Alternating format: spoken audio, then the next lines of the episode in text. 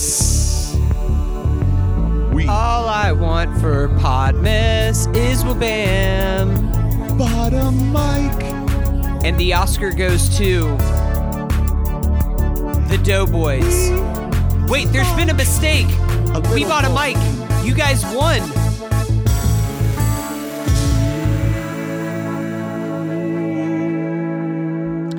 I'm a superstitious man, and if some unlucky accident should befall me while recording this podcast, if I were to have my mic cut out, or if I were to lose my voice, or should I fall ill and be unable to complete this, then I'm gonna blame some of the people in this podcast. Mm-hmm. And that I do not forgive. That was a pretty good impression. Thank you. That wasn't bad. Hello, hello, I and did welcome. rehearse that for about like four days. Yeah, I was gonna say. Welcome Yeah, I was gonna to say. We but a Mic. A very special Oscar episode. A very- Every Best Picture winner colon the big Oscar And episode. Get ready. We are doing an hour on every single episode, on every single movie to win Best Picture. No, we're not. We're not going to do that. Actually, I should do that. say colon Hunter's big This is just me. Oscar yeah, Hunter. Hunter needs name like first billing like in the. in the title. Yeah, I get first billing. You You know, know, this whenever, podcast. like, you yeah. switch- You know when a movie's just like uh you know, this Tom was- Hanks's Toy Story. This is really like a gift to the fans because we keep we get letters. What like we get handwritten letters like. I don't know, like once, yeah, yeah, three, four times a day. They're just like, Hunter doesn't talk enough. Like the podcast is great, but like I feel like he just gets lost in the conversation. Yeah, conversation. they call you know they, sometimes. they they call you producer Hunter because they think you're just like you know in the in the behind the glass in the booth, just Yeah. like hey guys, um, if I could just say one you guys thing. chime in. and we're like, every shut now the and then. fuck up, Hunter. Um, You get So now this is a whole. This is like an episode to me. you get not only your own episode, but you get a celebration of the end of a entire project. Yes. Um. So a quick recap. I uh, I started a journey um to watch every single movie that ever won Best Picture this year, and I'm just going to start with a little a little something that I wrote. That this is the reason why I started it all. Wait, I should say before I'm Ernest, and this is Skimbleshanks. Okay. Oh, Skimble. It's sweet. Okay, this is going to be a good pod. Skimble yeah, Skimbles, for this one. Skimbleshanks wanted to show up for this yeah. one. Well, I mean, that's the only Oscars that Skimble Shanks is going to show up to. So Right, just rub it in. Why don't you? Um, so Hunter, you've watched like seven hundred movies why. to prepare for this one episode. Yes. Um mostly because I like attention. If we're really getting down to the core of it, um, and I just why want things to be here, about me. know? So yeah, you know, You watched every Best Picture winner ever. When did, when was the first Oscars? the first Oscars took place. It- well, Hunter, if you look this up, I no- swear to God. no. Well, the first movie ever to win was Wings in 1927. Okay, so there have been what, like ninety three or something. 92 Oscars. Um, the first two years of the Academy Awards, because the fact of the matter is not a lot of movies are made. Uh, they would do like the 1997 year and the 1998 year, and then they would do like the 19 or the 1927, 1928 year, and then like the 1929, 1930 year, and then it kind of moved on to being once a year.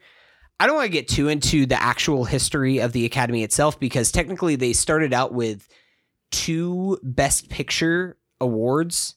There was like a like achievement in cinema award and then there was almost it was almost kind of like a popular oscar type of thing. Wow. There's- like they had a technical achievement award and then they had a actual best movie award. I didn't watch all the technical achievement uh award movies because those aren't really like canon for being best picture They're not canon for this episode, that's for sure. yes um yeah and you know what i've seen enough This is going to be the the definitive historical document about the Oscars. Yeah. Um, just to give a quick overview, so you listeners know what uh, we're gonna get into. We're gonna we're gonna have some talk about where the Academy is today. Talk about the themes of the Oscars. I'm gonna go in with some of my biggest surprises, some of my biggest disappointments. Uh, we're then gonna do my top ten films, the completely uh subjective top ten. That I Oh, put so you're together. saving that for the very end. No, no. It's Uh, going to be like it's sandwiched in the middle. Yes, because I'm gonna need your guys' help with uh, something that I have scheduled at the end there. Um, Oh we're gonna my do god, top ten. this outline. Yeah, it's a, it's No, a, like I said, I know. ignore ignore most of it. Most of it's just for me. Just So- don't, don't even worry about that. There, we're after we do the top ten, we're gonna do the bottom five um, movies that are just fucking terrible. Don't look ahead in the notes because I don't Hunter- want you guys to be. I want you Hunter guys to be has surprised by he's this. He sent me in earnest a 19 18 page Google Doc that is like text heavy. like I said, this can is we mostly can we get me. this like peer reviewed and published as like a Can, scientific can I get this document? tattooed on my back? Personal why? He's about to say his personal why. So okay, well fi- to finish up the recap, so then we're gonna do some some bottom five, uh, some bad beats, which there's a lot. I only wrote down like a dozen or so. You could go through every one, and then uh, with the help of you guys, we are going to pick the best Oscar movie year ever. Okay. Um, so that's a quick overview. That's a lot of pressure on me. I think I think you can do it. I don't know. I think you should I, you've seen like what twelve Oscar movies? That's yeah. close enough. Hon- just Um, let me know whenever you want me to talk. Okay. Are any of these lines mine? Are they all- it's mostly on me. The black text is mine. Um, Okay. So I'm what I am seeing is um a sort of like manifesto to start the, to start this thing off. yes. Is so that going to be a verbatim Go uh, for it. reading? February 9th, 2020. History was made. For the first time in 92 years, a non English language film had won Best Picture at the Academy Awards. Aside from the Titanic achievement that was a foreign language film winning the top prize at the ceremony, there was a debate that began to circulate following the night of February 9th, 2020. Is Parasite one of the best films to ever win Best Picture? That question is the one that started me on this quest. And over the last 10 months, I have watched and reviewed every single film to win Best Picture in chronological order. I the choice for choosing chronological order was to try and find themes that we'll dig into later on. Um, 304 days, 58,553 words later, I have completed my journey.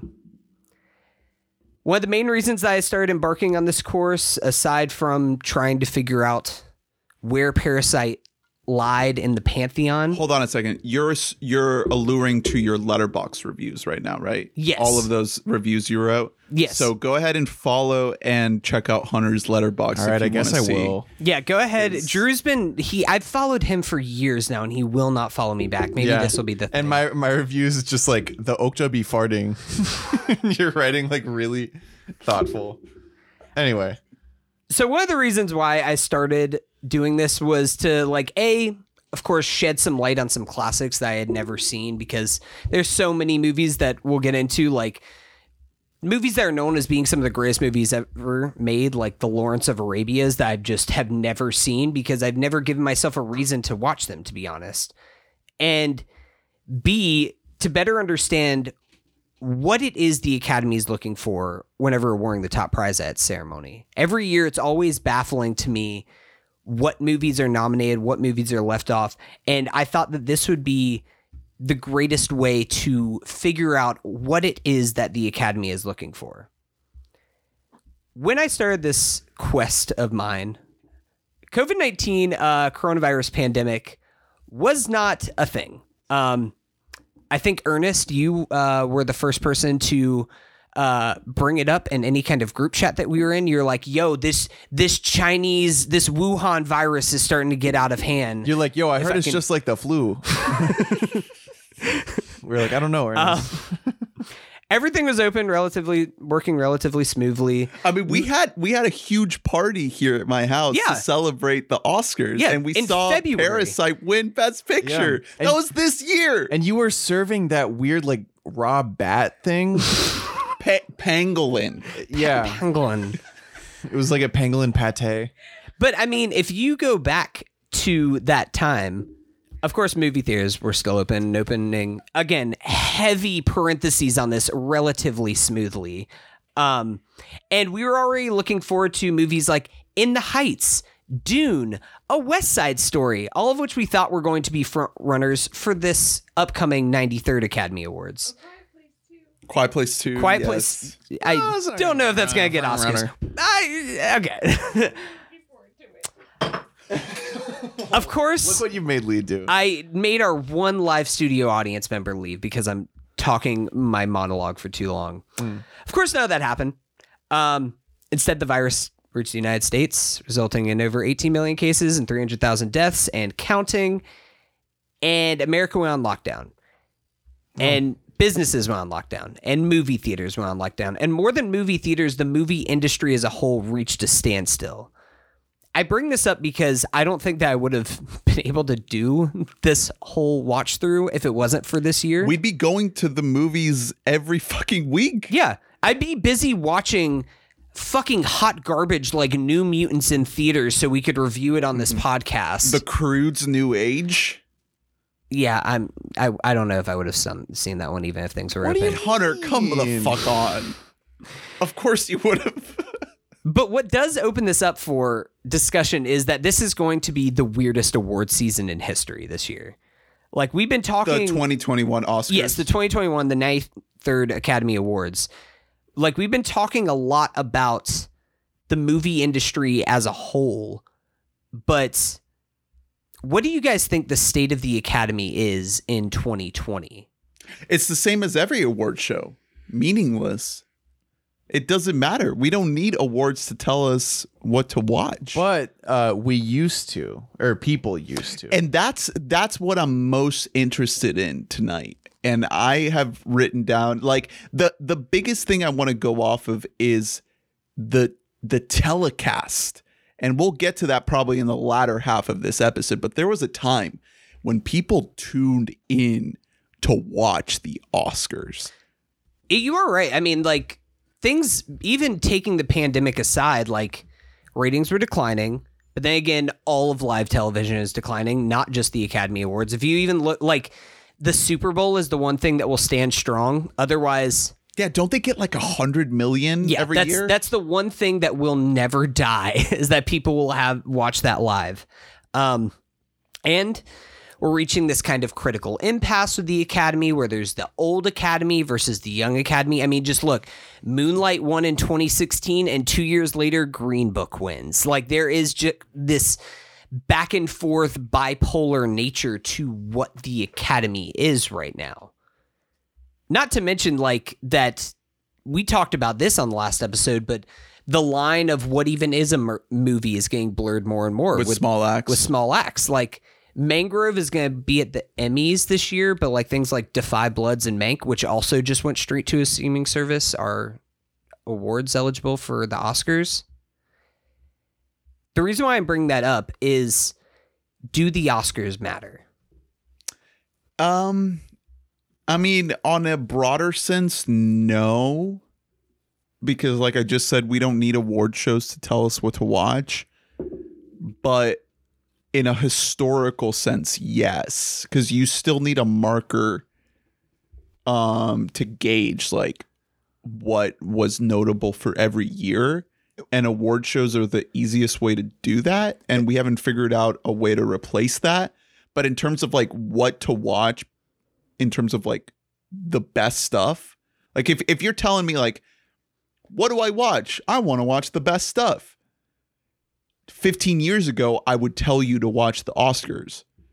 But now, no. We don't need we don't need the Oscars to tell us what to watch. I think that the low key, the most important facet of the Oscars is that movie uh, producers still think that they matter, and that's who greenlights movies.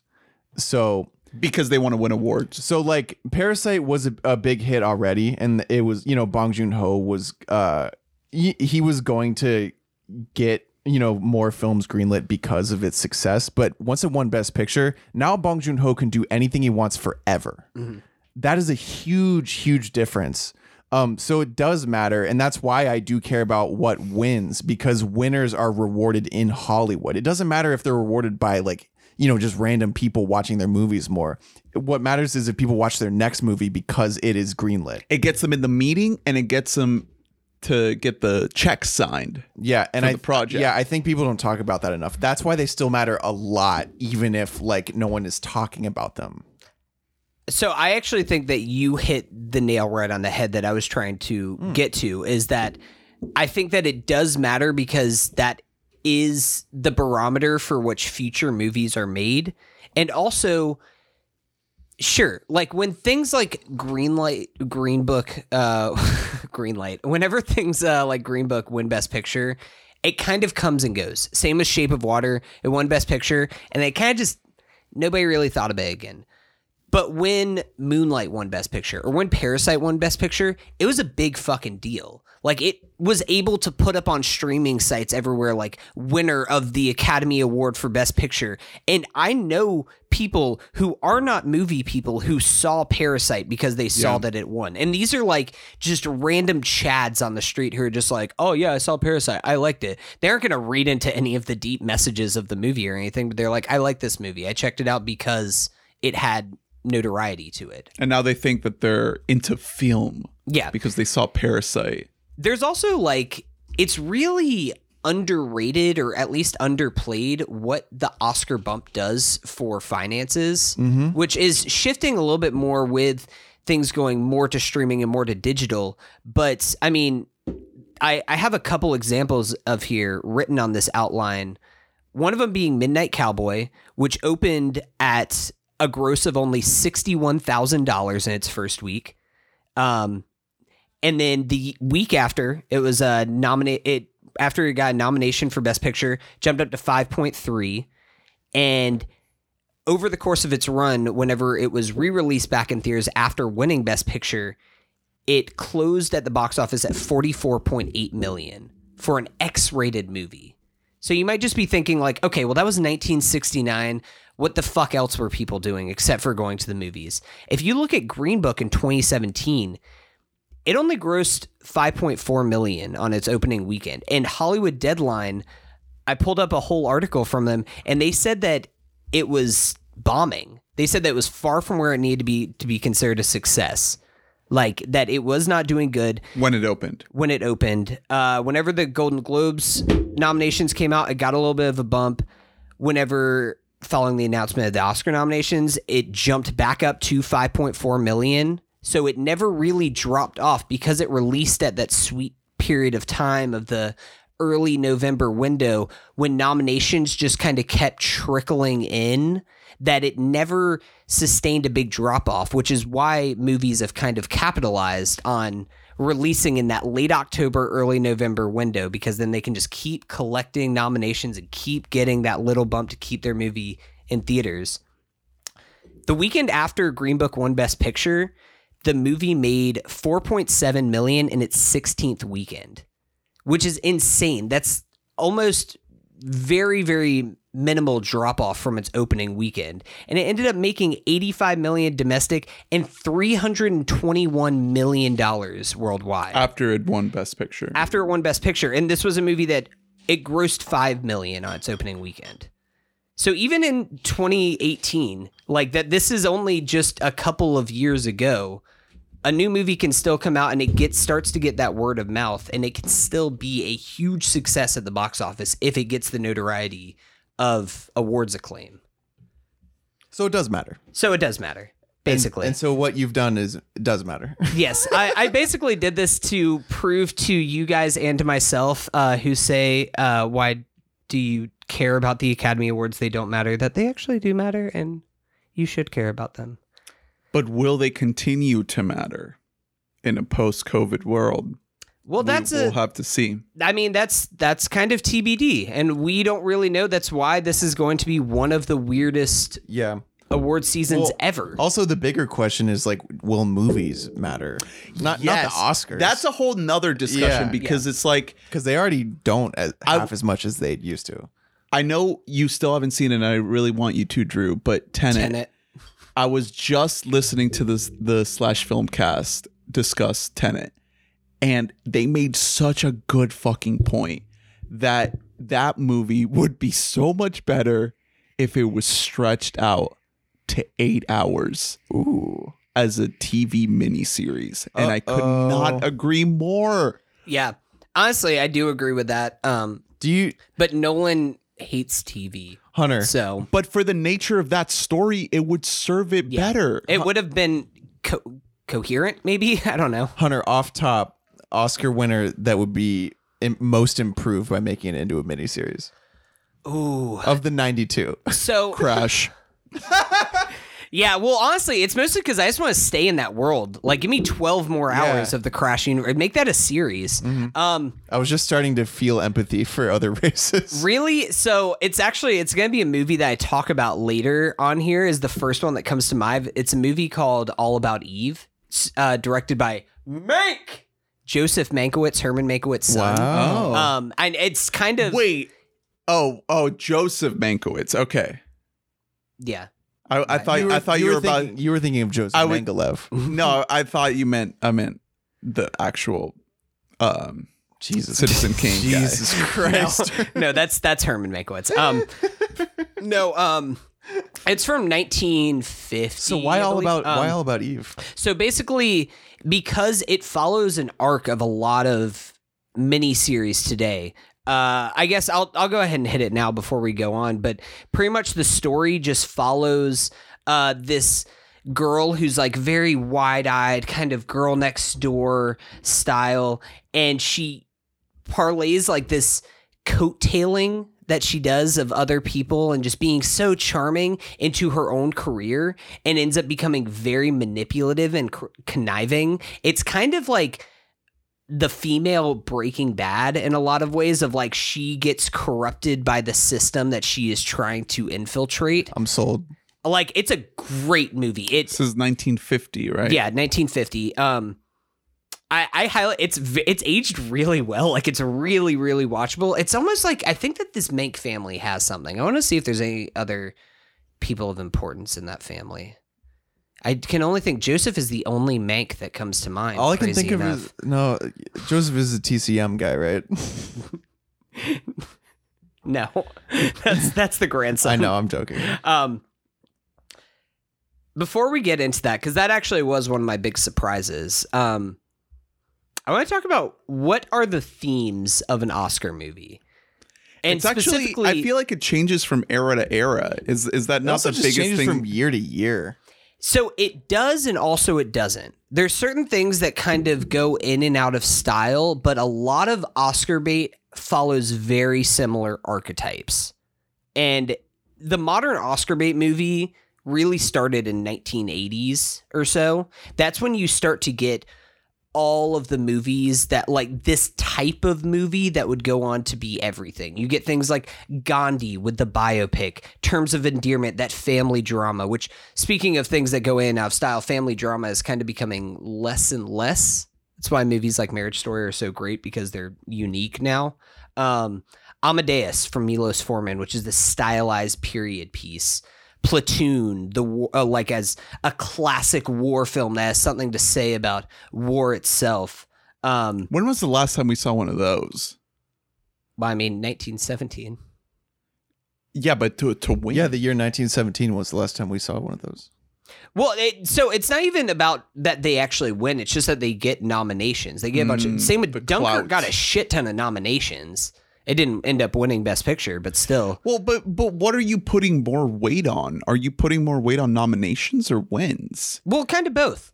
I mean, I, I'm not really putting more weight on one or the other. It's just kind of these are what the Academy looks for when they're trying to look for like a movie of like, is this good? That's why movies like Silence of the Lambs are an anomaly and not that. That is not.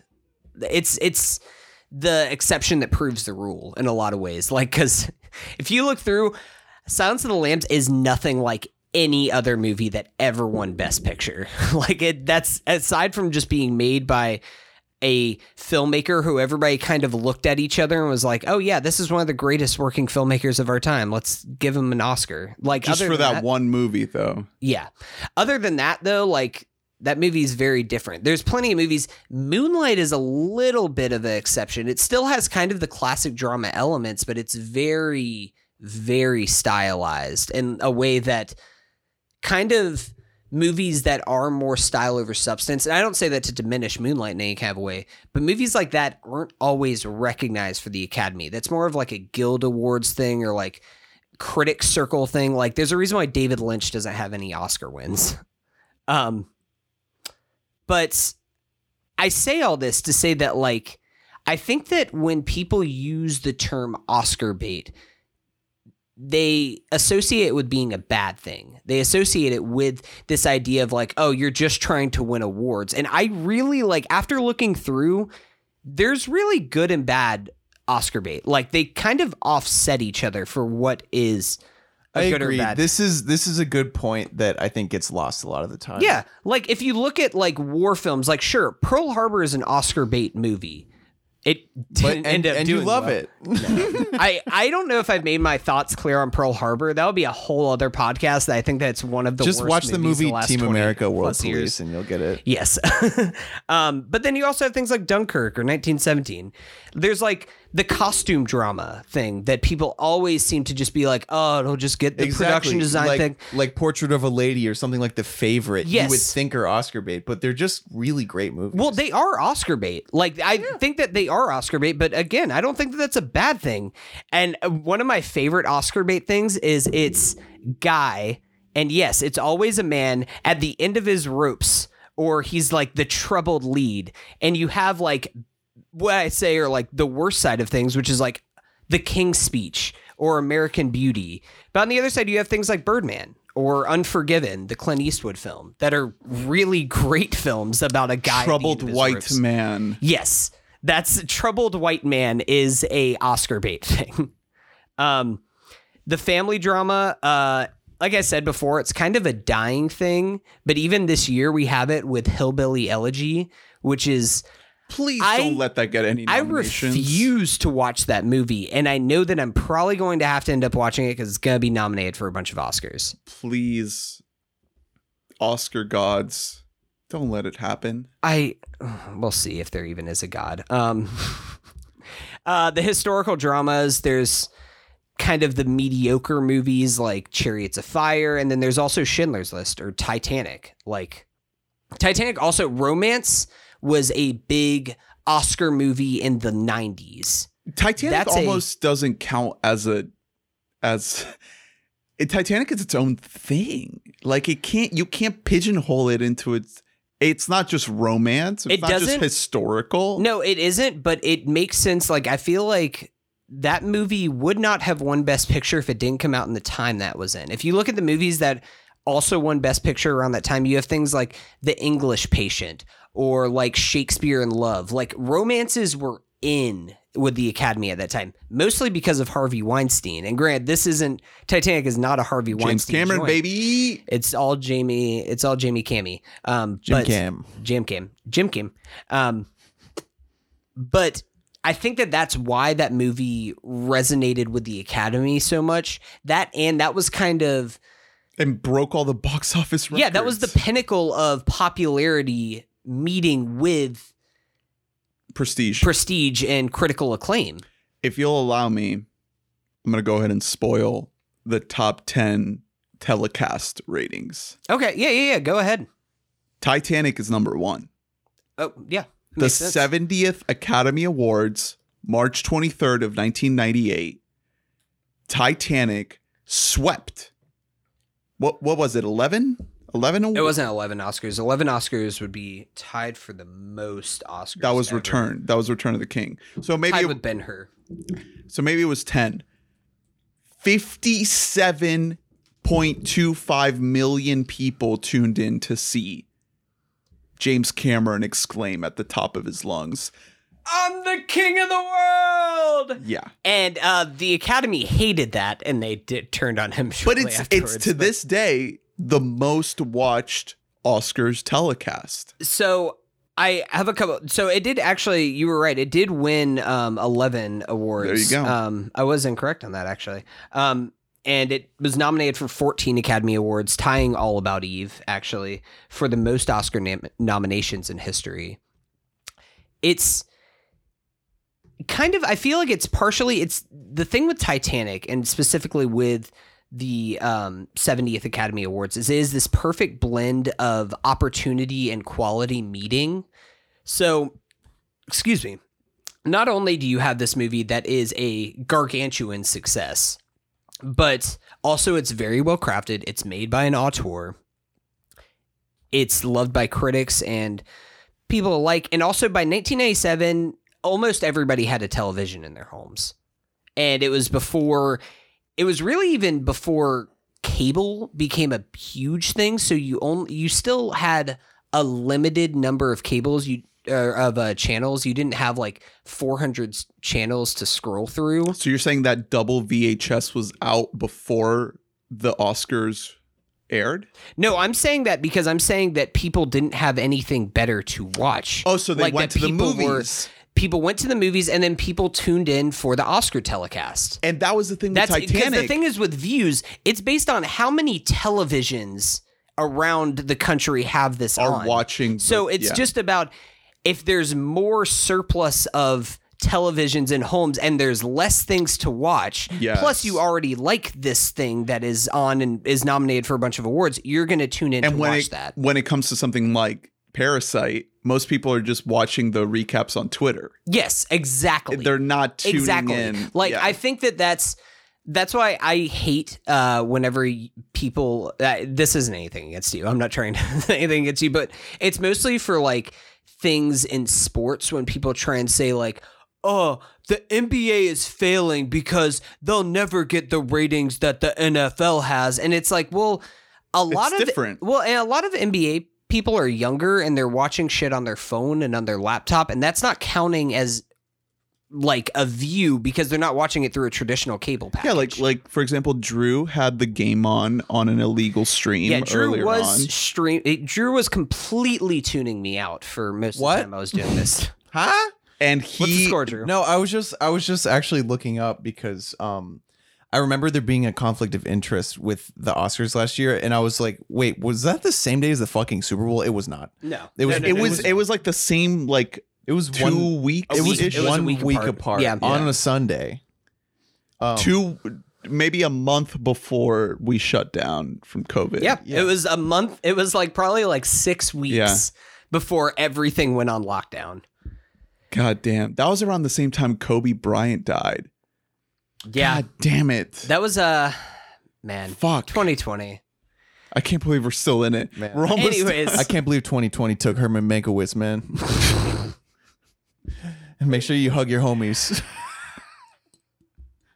Speaking of hugging your homies, another classic version of Oscar bait is uh I kind of I'm sorry. let me do a transition. Is like the whole like the American experience. Yeah. Like we're gonna capture what it is to be an American. And I didn't even write down examples because there's like thousands of examples of this movie that are fucking awful. Really, really bad. But then again, you get a move you get movies like No Country for Old Men or There Will Be Blood. There Will Be Blood is one of my favorite movies of the last 20 years. That's an Oscar bait movie. I don't whether PTA intended for it to be or not. It still has checks all the boxes Can in an I- Oscar bait movie. Can I just say the first movie that comes up to my brain when you say that? what? Forrest Gump. Yes. Oh, that God. is perfect. That is just like a bait movie. Like that movie is just bait for everything. You know, it's just like a, a viewer bait, Oscar bait. It's a it's a movie bait. You know, I don't want to get too sidetracked by ro- talking about Robert Zemeckis. I'll plug it again, but uh, I uh, I would guest it on another podcast, uh, Zillennial Canon, which you can also hear episodes from Ernest and Drew on, and we talked about uh, the Polar Express, and I just don't know what happened to Robert Zemeckis in the 21st century. some people some people lose the sauce, man, and that's I okay. guess so. Here's I the thing about. Forrest Gump. I think Forrest Gump might be bad, but I still love it. Exactly. I like I like to watch the thing. People love the fuck out of this movie. I like to watch. I remember I remember I like to watch it. loving the fuck out of this movie. But I'm so terrified of revisiting it. In the words of uh, in the words of Ray Romano in The Big Sick, you go to the internet, people don't like Forrest Gump. Best freaking movie ever. I forgot he said that. That's very funny. Like, what's the That's a what's great the line. plot? What's the plot of this movie? He's dumb and he does it's a, bunch fable. of things. It's a nonsense. yeah, he- thing. he's It's dumb a- and he just kind of stumbles his way into every historical moment. and he gets of, a like, girl pregnant and ruins her life. Well, You she- are. That is a perfect movie for this American dr- experience. That's what you're. that I have Sp- yeah, there. that is the male American dream: is to have like an IQ of like thirty, and just happen to be really special, and like you know, all you want to do is is fuck this really hot girl, but then she has like AIDS, and then you do it anyway. I uh, And- also, but then the kid's not like you. so I also because it's weird. Forrest Gump fits into a lot of different types of Oscar bait. Like it's such a wide movie because also I have Dude, it on he here. won Best Actor. I have it on here as an example of an epic. Because if you look at it, I know you think of an epic and you think of like the Ben Hurs or the Ten Commandments, but like that is an epic. It's a huge, sprawling story It that is. a fable. No, it's totally. You're right, and it, it's an American epic uh, more than anything. It is so Americana. Also, uh, a bold take I'll give right now is I think that he actually deserved Best Actor for that because you should just inherently feel really uneasy watching him in that movie. Like, and I cannot imagine anyone else in that role and me not being like, "Oh my god, what is he doing?" Like he's he's a retarded guy. Like, um, like it. That's all I would be able to think about. So, like, how did he do it? You know, Hanks Hanks is incredible. He's special. That's what I'm saying. Because he is doing a voice that, like, when you just hear, you're like, I can't watch a whole movie with this guy. Like, and this, he does. He voice- narrates the whole movie. yeah, and then too. you watch it and you're like, well, I watched it, and uh, I guess uh, they- some people just talk like that. Uh, No one talks like that. no, nobody in history has ever talked like that. Life like that. is like a box of Oscars. There's no You never know which one's Yeah. gonna be awarded to you. Um. Anyway, I think I think that is another good point though. Is that what? And and a lot of movies are. I think that it's very common for your best picture winner to be a mix of two of these categories of bait movies, yes, like American Beauty. Yes. Definitely. Exact. That's another movie that is like a story of the. Tr- it's a troubled man story, but also is like this is what life is like in suburbia. Yeah, this is America right now. But then also it's like It's like no, it's this is You're forty very year old. privileged. This is forty year old men right now. I, I think okay. So last week off pod, I went up to Hunter and I was like, "Do you want to know my categories?" And he was like, "Yes." And one of the categories that I prepared for tonight that you said you had already counted for is most egregious upset. And I feel like I feel like when you're talking about most egregious upset, most people would just think about like what was nominated that year Oh, yeah, that yeah, yeah. lost. But when you look at American Beauty yes. and you think about like the year 1999 and all of the possible movies that could have won Best Picture that year, and you think, are you fucking kidding me? That's the movie that won that incredible year for filmmaking. That one? I mean, it's insane. 1999 specifically, like, is a rough year for the Academy. Like, there's just so many movies that aren't just like great movies, they're also drastically influential movies, like, that inspire what movies are today. I mean, you have things like Magnolia, not nominated, Virgin Suicides, not nominated, October Sky, uh, Talented Mr. Ripley, Eyes Wide Shut, like The Sixth Sense, which I think Sixth Sense actually was nominated for Best Picture. Know it received a bunch of awards, um, as well as The Green Mile. But uh, so the, the nominees that year were American Beauty, which won, Green Mile, yes, Green Mile. Sixth Sense, The Insider, Michael Mann Mhm, picture, mhm. and Cider House Rules. So no Matrix, no being John Malkovich, No election. no Fight Club. Like there are so many movies, and obviously this is the biggest fucking roadblock you get with the Oscars.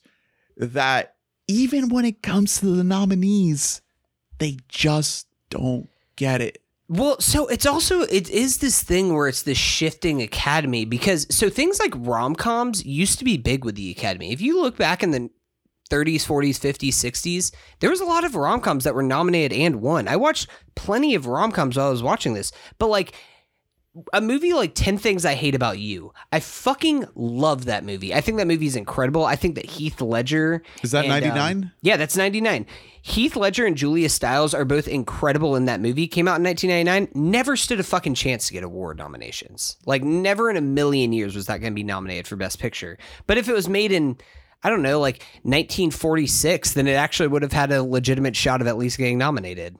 That's yeah, that's a bummer. I because I, think that Clueless legitimately deserved Yes, Clueless is another good one. that. That movie is near perfect. So another thing that I feel like every year whenever we talk about potential Oscar movies, something we just pencil in whatever what's the new musical this year that's going to be nominated for a bunch of that's probably going to win best picture. And musicals are another thing that is a dying Oscar bait thing. I mean, if you look at the last movie, the last musical to win best picture, do you guys know what it is without looking on the outline? Uh, La La Land for about 16 seconds. Wait, what do you ask? The last musical to win Best Picture. Uh, having not looked at the outline, I would just guess. I don't know. 2002's Chicago. Oh wow, that was damn true. That was fucking spot on. Jesus Christ. Yeah, no, it hasn't it hasn't won Best Picture in 18 years, and yet I feel like every year when it's just like, oh, oh wait, the guy who made the King Speech is making Les Miserables. Pencil that in. That's winning Best Picture. Guaranteed. Guaranteed. Oh, Damien Chazelle, a guy who made Whiplash, is making a musical. Guaranteed. We're just gonna check that in. We're just gonna So- give him the Oscar without even we're checking gonna, the then we're envelope. gonna take it away. but like, I almost I was thinking about that while I was writing this. I was like, are we sure that like In the Heights or West Side Story was just going to win Best Picture this No, year in a normal absolutely not. year? Like, because if you looked at most predictions early on, it was just like. It's it's West Side Story. They're gonna honor it. They're gonna bring it back. Spielberg is gonna return to glory with this. And it's like one West Side Story already won Best Picture back in the like it already won it That's, once. That's so true. How That's- can you give?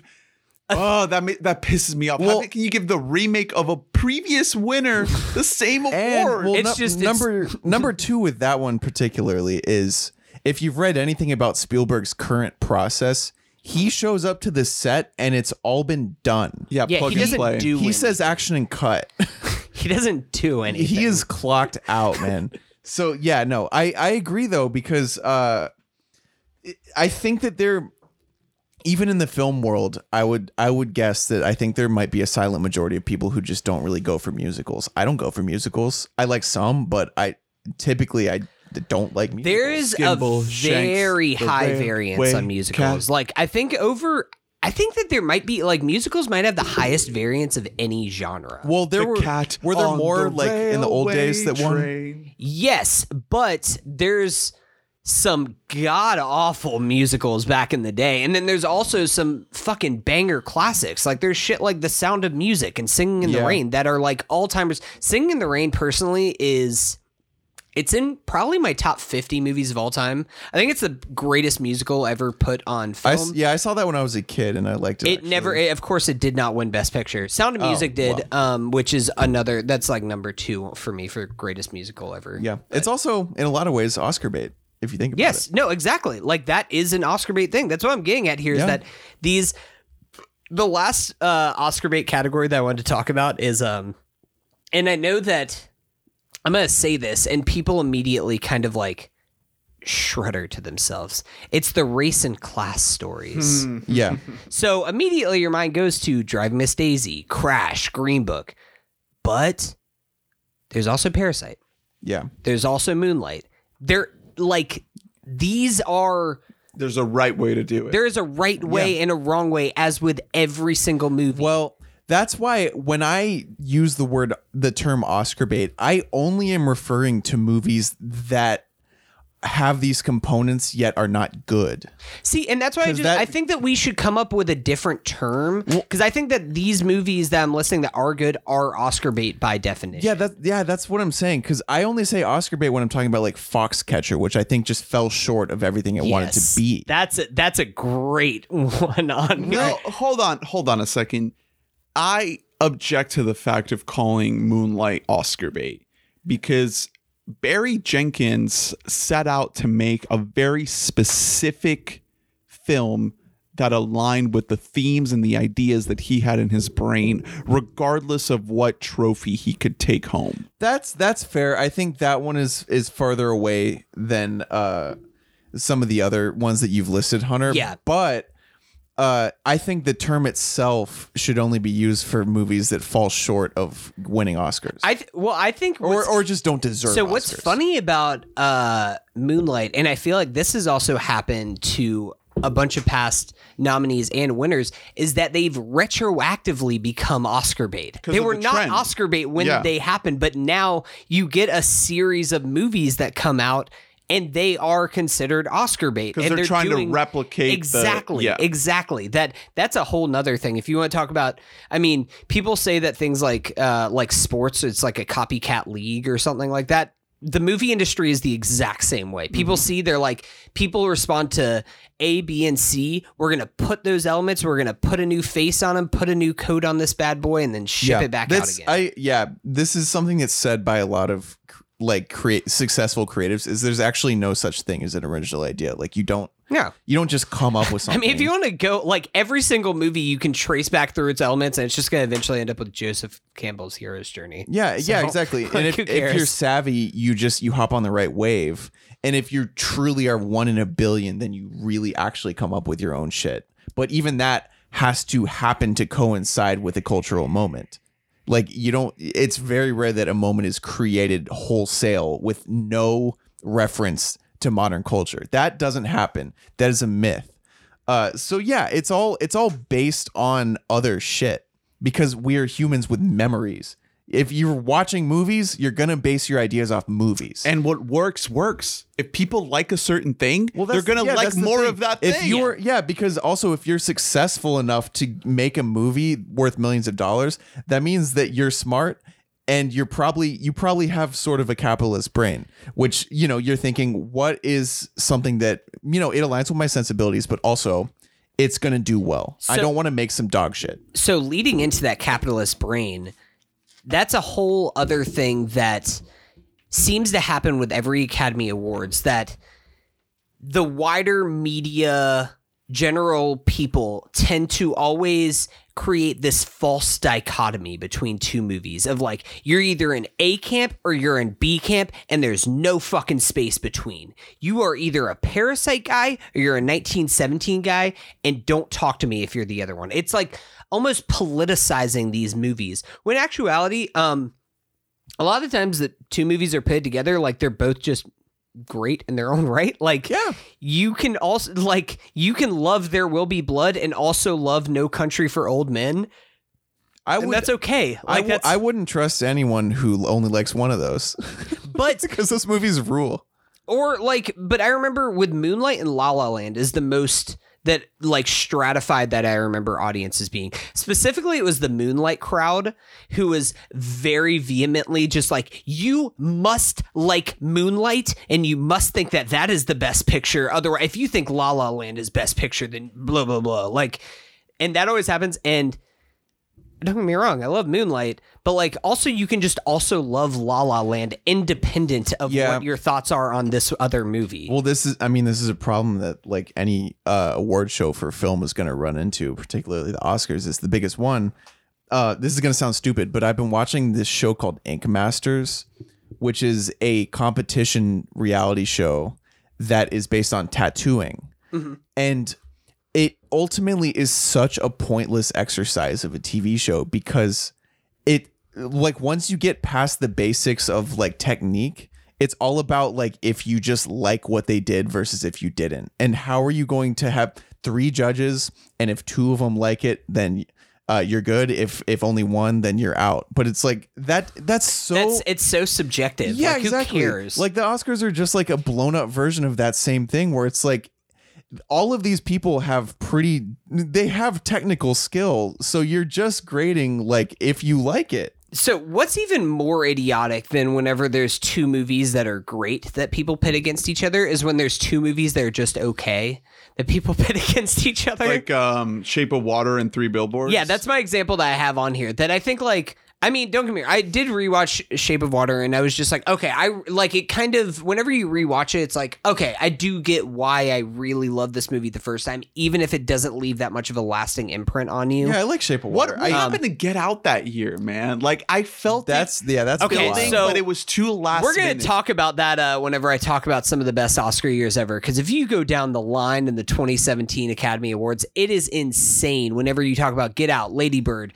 Call Me by Your Name, Blade Dunkirk, Runner. Blade Runner 2049, like it is unbelievable. The movies and that the came two out front year. runners were Shape of Water and Three Billboards, which are the two worst movies in that category. I will uh, like I'm more I guess biased because I just vehemently hate three billboards. Oh yeah, no, don't get me wrong. I do hate three billboards more too, but it's still just like it's so funny. I remember because we all watched. We've been watching the Academy Awards since uh, I think 2016. I think the Moonlight La La Land was the first one I was- we did together. I was Um, uh, abroad for that year. yeah. I missed it. So I missed Leo winning his Oscar. I was Yeah. so sad. No, that's 20. Yeah, yeah, okay. So you're talking about for the 2015 season.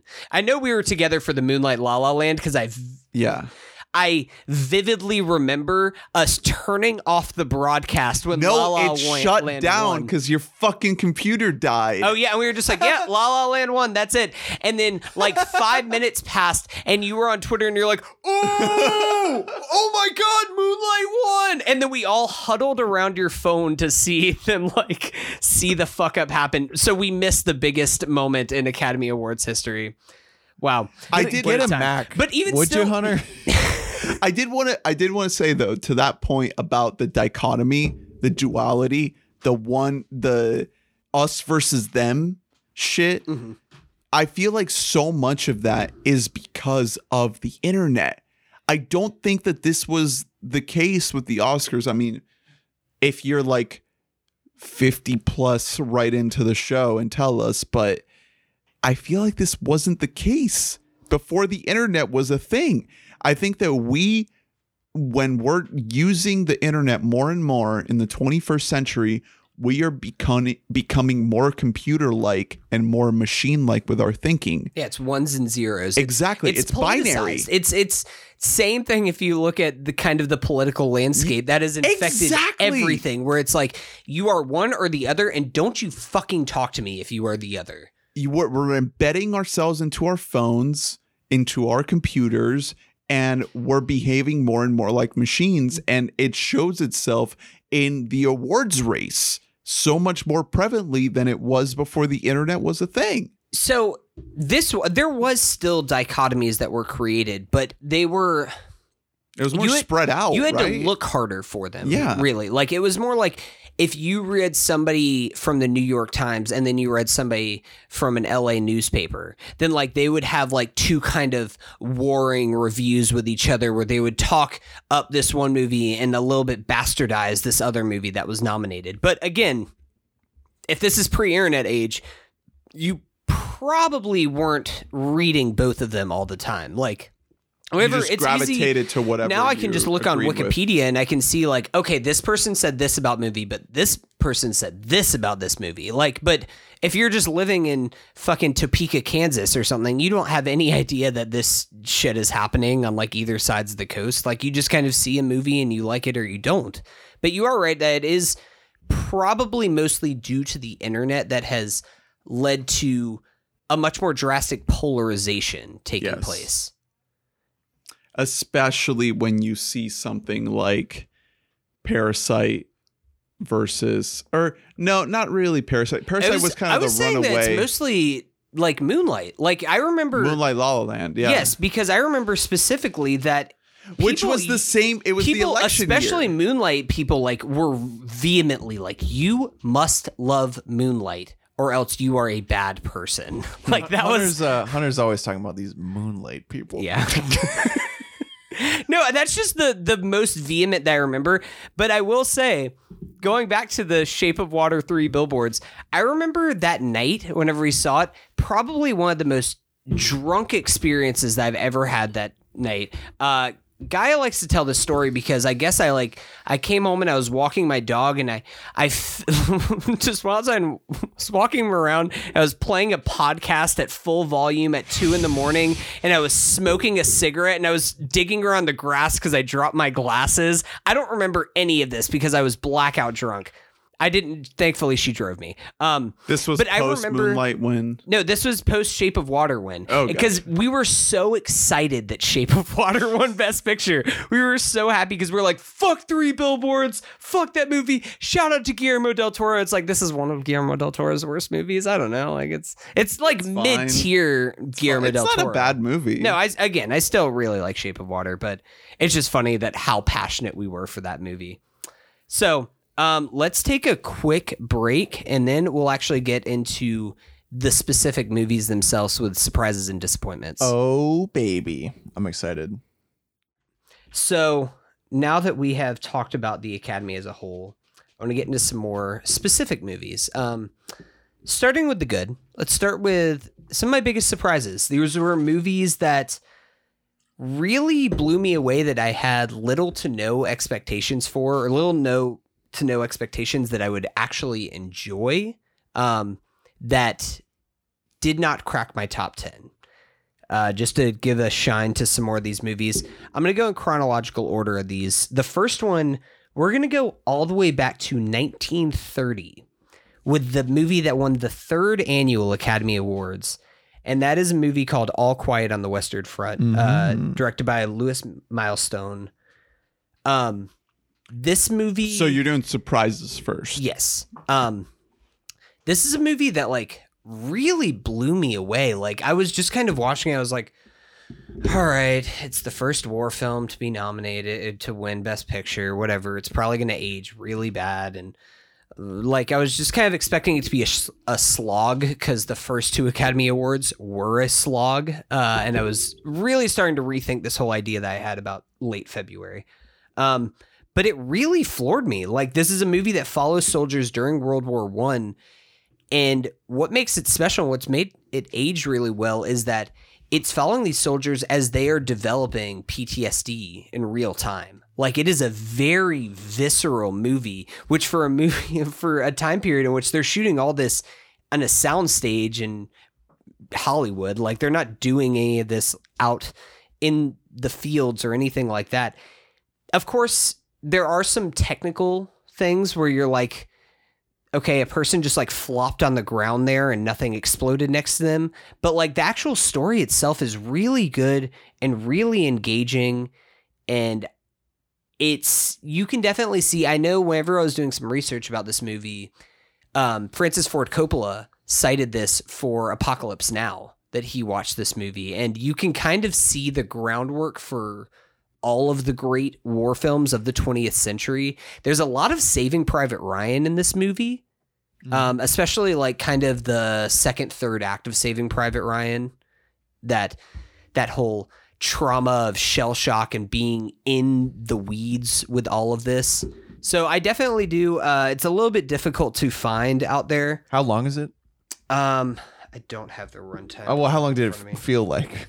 You know what I mean? Uh, I think it's like two, two and a half hours. It is. T- yeah, it is two thirty two. Yeah. Again, I don't have my Letterboxd pulled up in front of me with all the times to reference. To, I mean, so- this must have been a breath of fresh air for you though, because you had started from the beginning, and then you Yes. know, there's a lot of sh- lot of doo doo. Yeah. Um. Yeah. We're gonna talk about one of those movies later on, but not in a uh, light way. Um. Well, which which Oscars was this? Was this like the, The third. This is the third, third yeah. Academy Award. So this is pretty early on. Um. The first movie, Wings, is a silent film. Um. Anybody uh have any ideas? Uh, it's the only one of two silent films to ever win Best Picture. Anybody got the other one? The artist. Yeah, there you go. That was, Nice. that was an easy one. I thought about doing more trivia, and I was like, "You guys aren't gonna fucking know the trivia, am I right?" We saw it win in Jeopardy. Hey, I got one. there you go. Feel free to ask any of your scrapped questions. I'm sure Um, I'll get more. Next surprise, I'll just uh, real quick. Uh, I already mentioned it and talked about All About Eve, directed by Joseph Mankiewicz. Mank?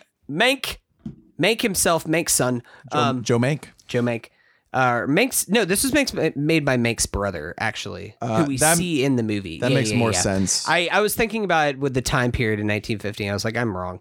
So I'm correcting myself here. This is Joseph Mankiewicz, who we do see in the movie Mank. He's just that that little brother, that pesky little brother who's coming around with less of a drug and alcohol addiction. As yeah, he's he- yeah, he's like that. He's like a hot guy in Mank. yeah. He he like doesn't look. He looks like he would be. He's he's like a pretty decent looking dude. he looks like he would be Gary Oldman's like grandson in that movie. yeah. so I I think that might be why you thought that. well, and it turns out he just doesn't have alcoholism face. Yeah. Um yeah, no, I definitely highly recommend All About Eve, like even more so than uh, All Quiet on the Western Front, because I do think that that movie it runs into like the classic movie things that a lot of older movies do, where it's just like you can admire it, but it still feels dated. Yeah. All About Eve is a movie that I'm surprised that it hasn't been remade, to be honest, because it has a lot of themes that could very, very easily be adapted into a modern setting. Um, Bette Davis is the star of it. How she does is it, just uh, so goddamn charming hey, she's got Bette Davis as eyes. Margot, and then Anne Baxter, who I'm not super familiar with her works, plays Eve, plays this super coy girl who slowly she's just so like nonchalant about everything, and you're like, she could never be a threat to anything, and she really tries to come in and take Bette Davis's spot from her. Mm. How does it um compare to All About Steve? No, Drew. God damn it. Oh, it doesn't. It doesn't. It doesn't hold a candle to All About Steve. Thank God, that movie rocks. You're right. We uh, why get all about even? We got all I know, about but Steve. we'll we'll get to that in the snub section, right? yes, yeah, definitely. Drew's slippery slope towards being a full-on Bradley Cooper apologist. it's just Bradley Cooper. quickly just going down the fucking rabbit You hole. know, you know why I'll never be is because I don't like Rocket Raccoon.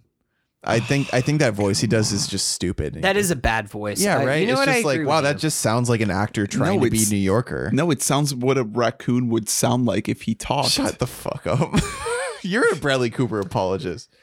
Anyway, So next up, one of my biggest surprises. This is actually a tie, um, which you're gonna notice. I cheat a little bit in here, and I don't care. This is my fucking. This is my list. I'm allowed to do what I want, um, and I'm not gonna apologize for it. no, that's okay. Uh, next up, I have a tie, and it's Ben Hur and Lawrence of Arabia. Um, these are both two movies that are regarded as capital C classic films that you like have to see if you're trying to be a filmmaker and all this kind of stuff. And I was really hesitant to go into these movies. One because I was like, uh, can't really hold up that well, and also um, they vary between being like three and a half to four and a half hours long. Ooh, Yes. Um, maybe that was the answer. If you asked me what should have been a miniseries instead of a movie, you don't even have to cut anything. Yeah, you don't even is- have to extend it. yeah, just, this is just a- put it out in hour long episodes, New- and you got a four part New miniseries right there. category. Uh, which miniseries will be best as a movie? yeah.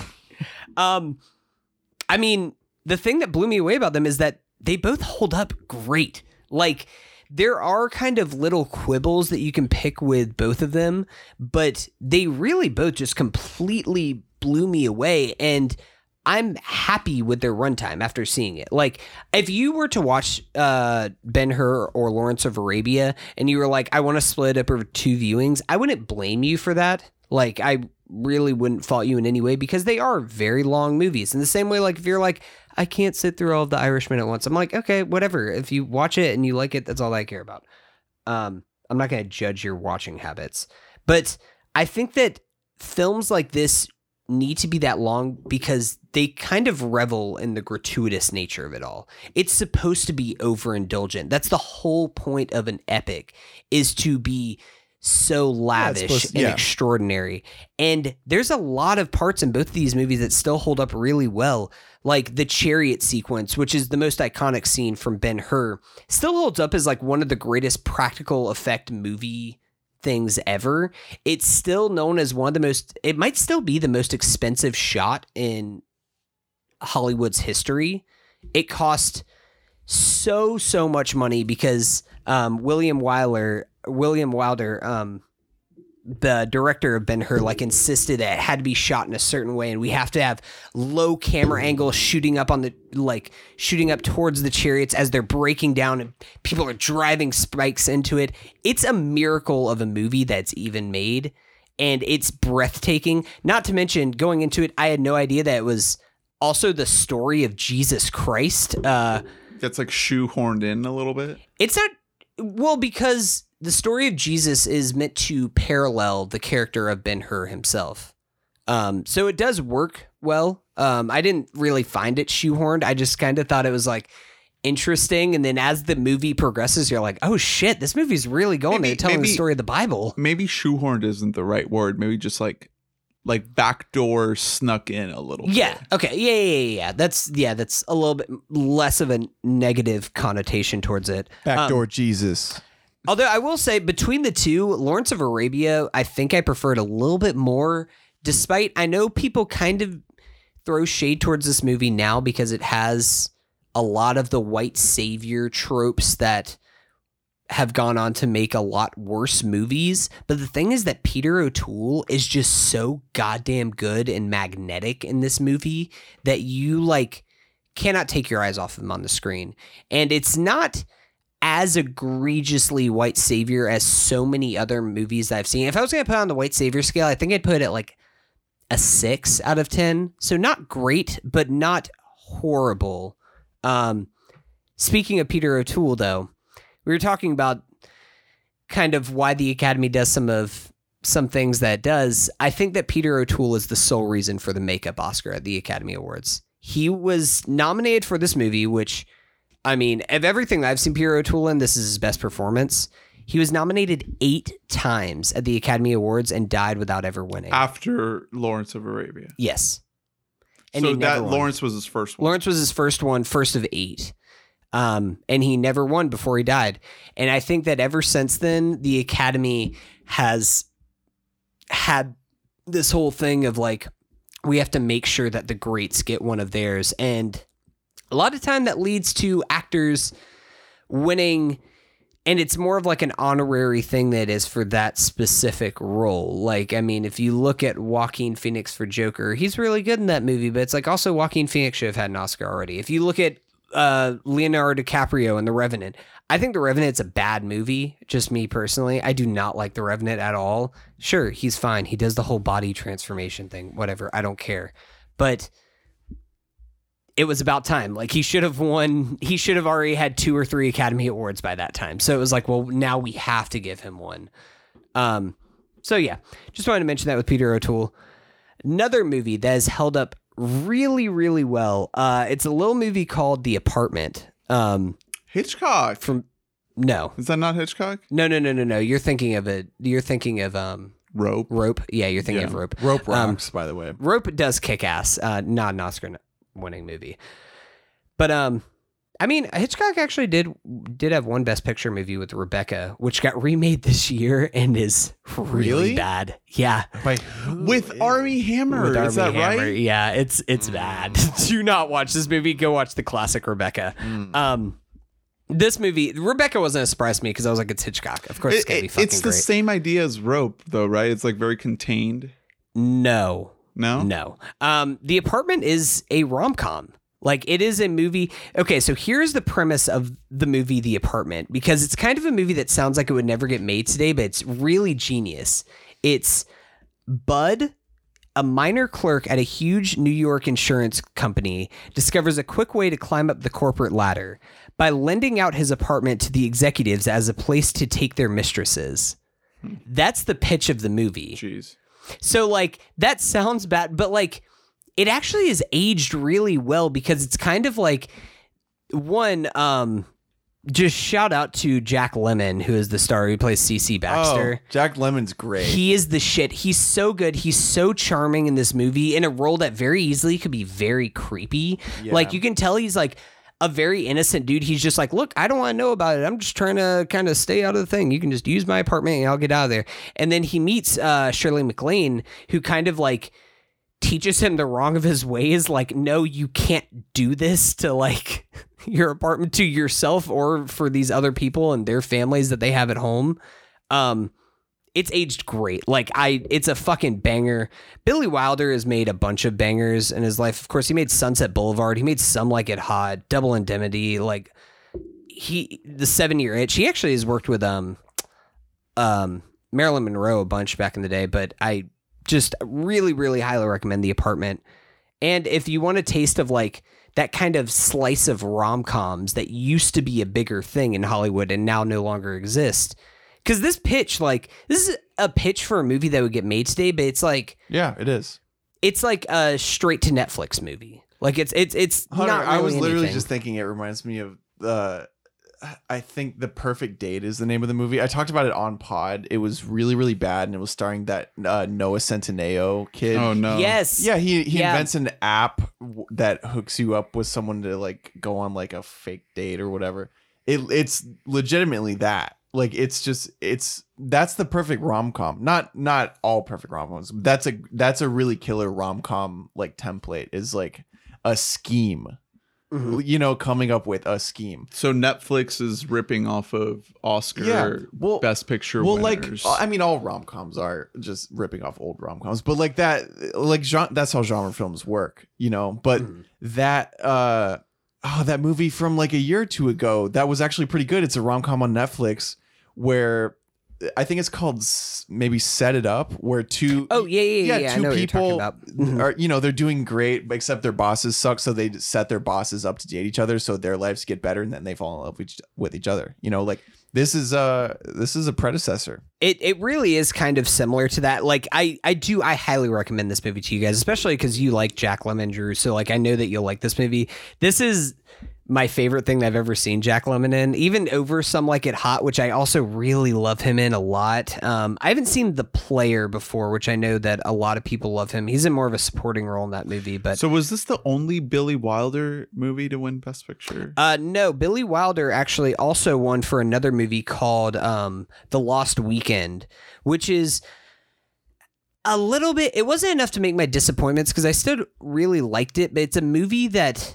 So this is 1945. so this is a classic thing in the 40s, 50s, 60s where pacing is a fucking nightmare in a lot of these movies. Like so I know friend of the pod um Colin is a really big fan of a uh, little movie called uh, Marty. Um and the thing is that I really like that movie a lot, but the pacing in it I think is awful. And like that's my only problem because I think Ernest Borgnine is great. I think Betsy Blair, the direction from Delbert Mann is really, really good, but it's 90 minutes and you're like, why is this not two hours? Like if you had two hours, then like the third act would actually have a big punch. And the thing is with a movie like The Apartment is it it is like a very well paced movie.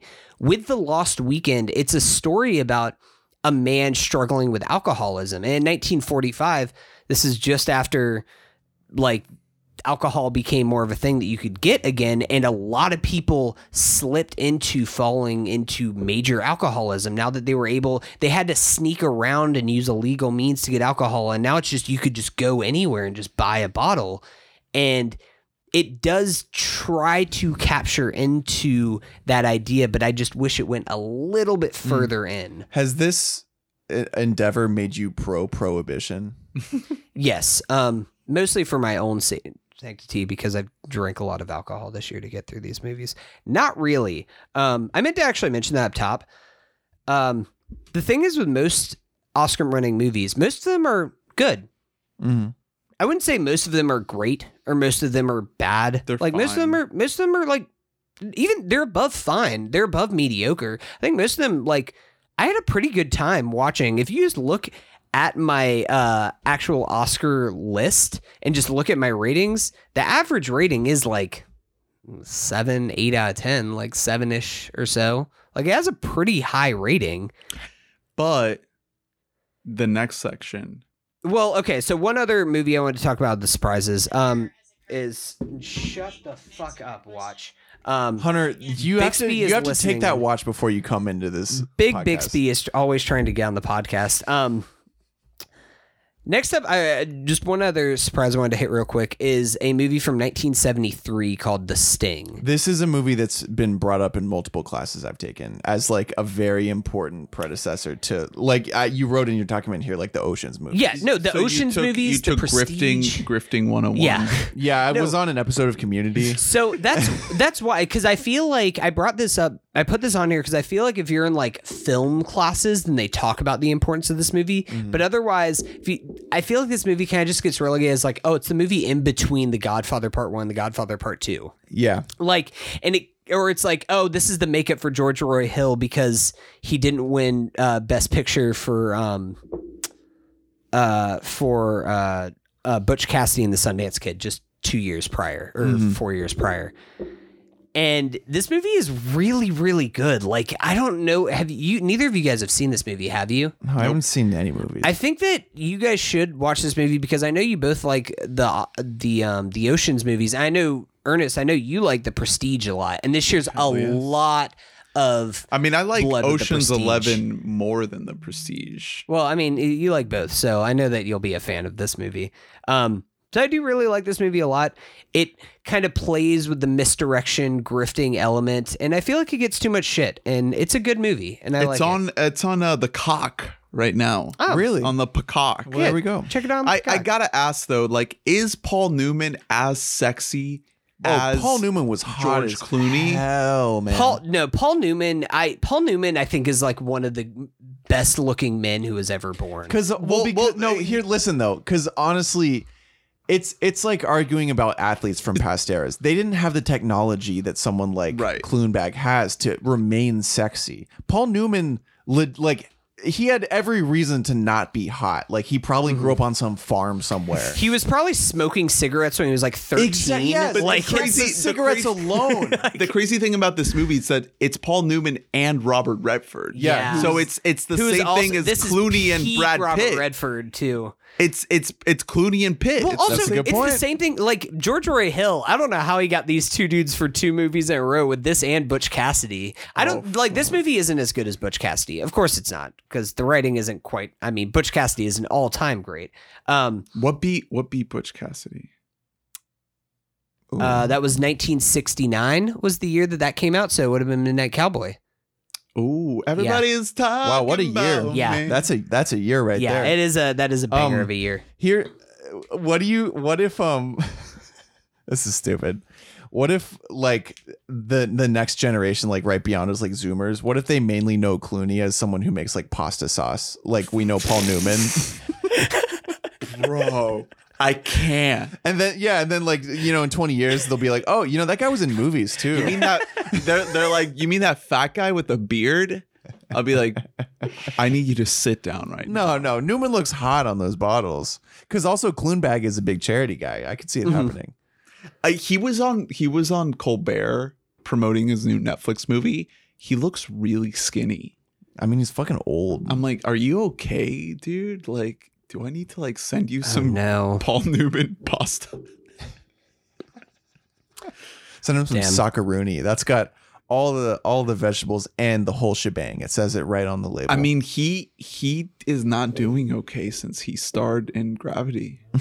Yeah, he all like he had to only eat space food for a long time. That really that diet is he went not yeah he went method for his five minutes.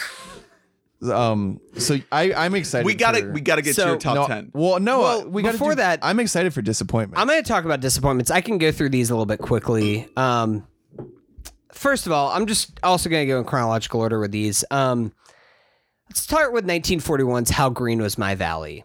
Um, so this is a movie I'm not super familiar with John Ford. I'll be honest. I definitely watched a bunch of his movies growing up because I had grandparents who were Southern and they fucking ate up everything that John Ford ever did.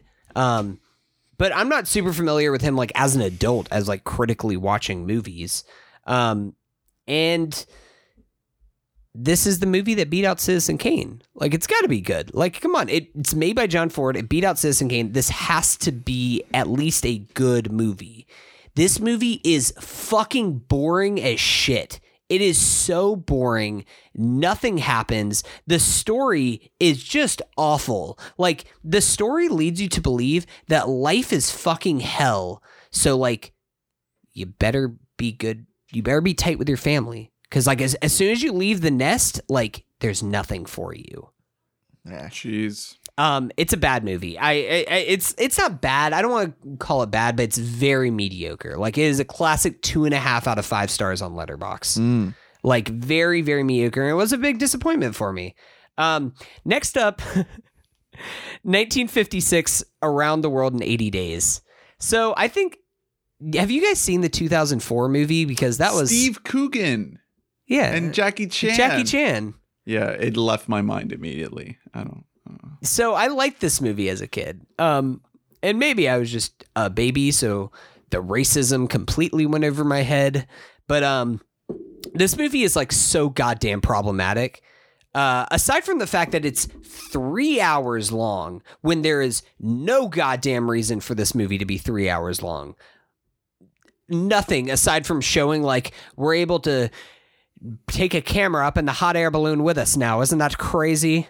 Um, That is crazy. other than that, like the I gave a six to the white savior complex of Lawrence of Arabia. This gets like a nine. Um, In terms of white saviorness. yes, nine out of ten on white savior scale. It's really bad. Everything. It's just this sophisticated white.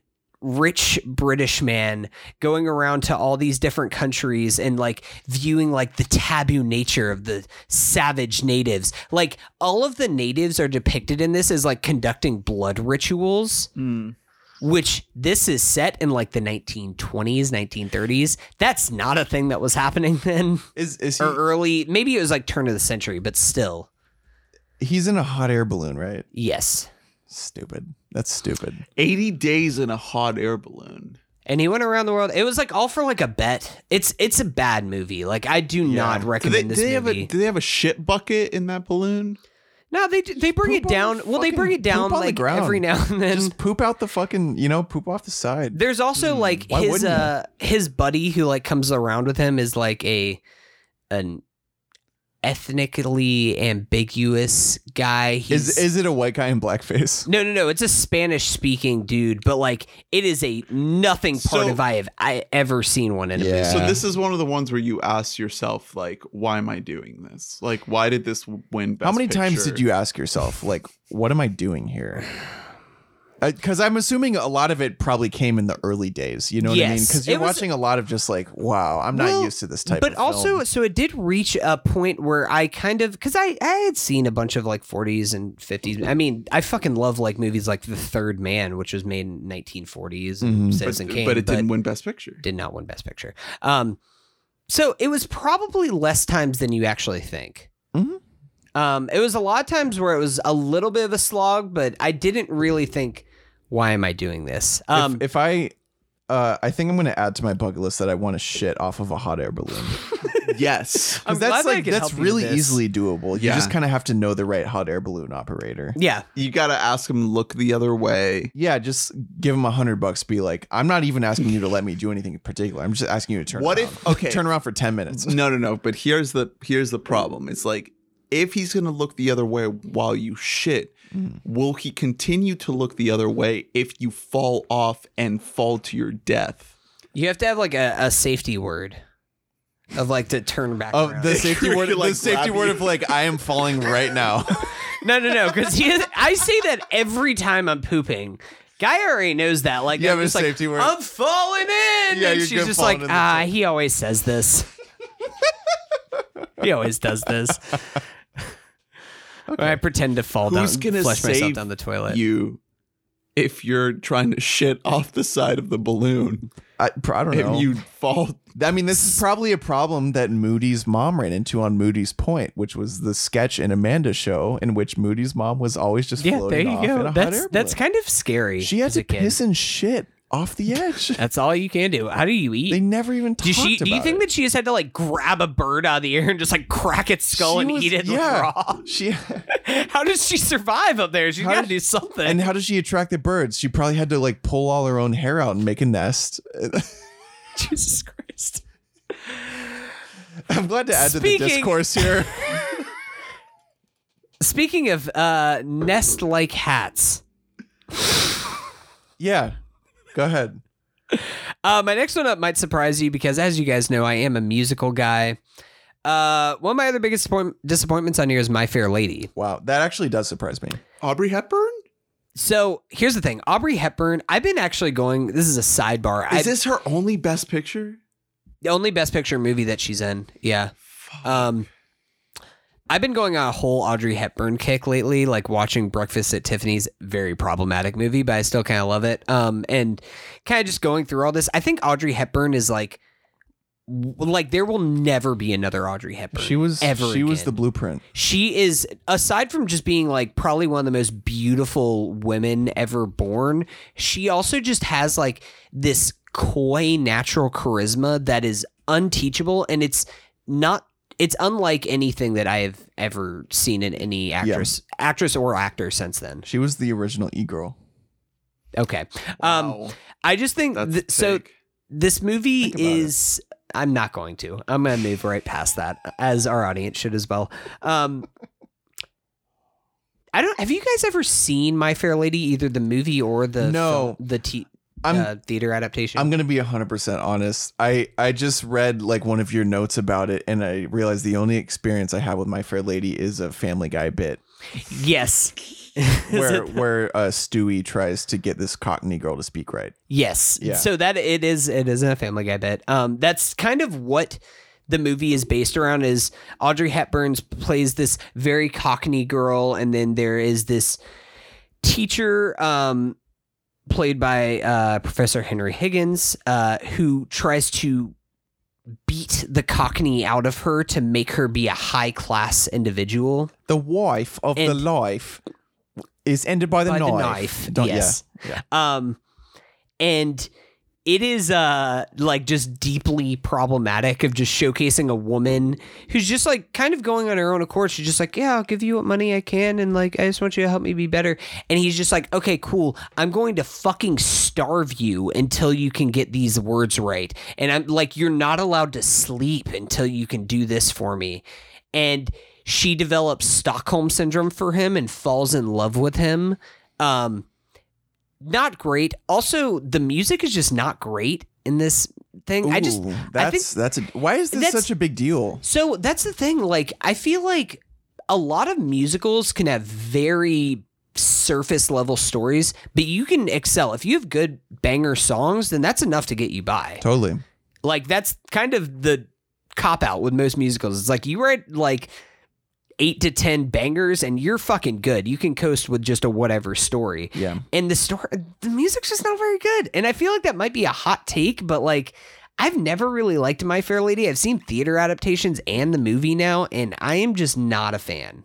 This is a a, a trope of old movies, I guess, because doesn't this pops up in I think Singing in the Rain too, the coaching language like poor people language out of someone. Uh no, well that one's different can't because no, that him. one thing is so sing Singing in the rain um is just I mean, I mean that movie rules. Yeah, Like, that- I've, I've seen that movie a bunch of times. That movie is the best musical ever put on film. Um, but I think that that movie is different because also it's more played for laughs, where it's uh, Yes, it's is. silent actors that are turning into doing talkies, and it's the thing is with silent actors, it doesn't matter what the fuck your voice sounds like, and Mm-hmm. then they're like, we have to train these people to be able to like talk in a way that's pleasant to the ears.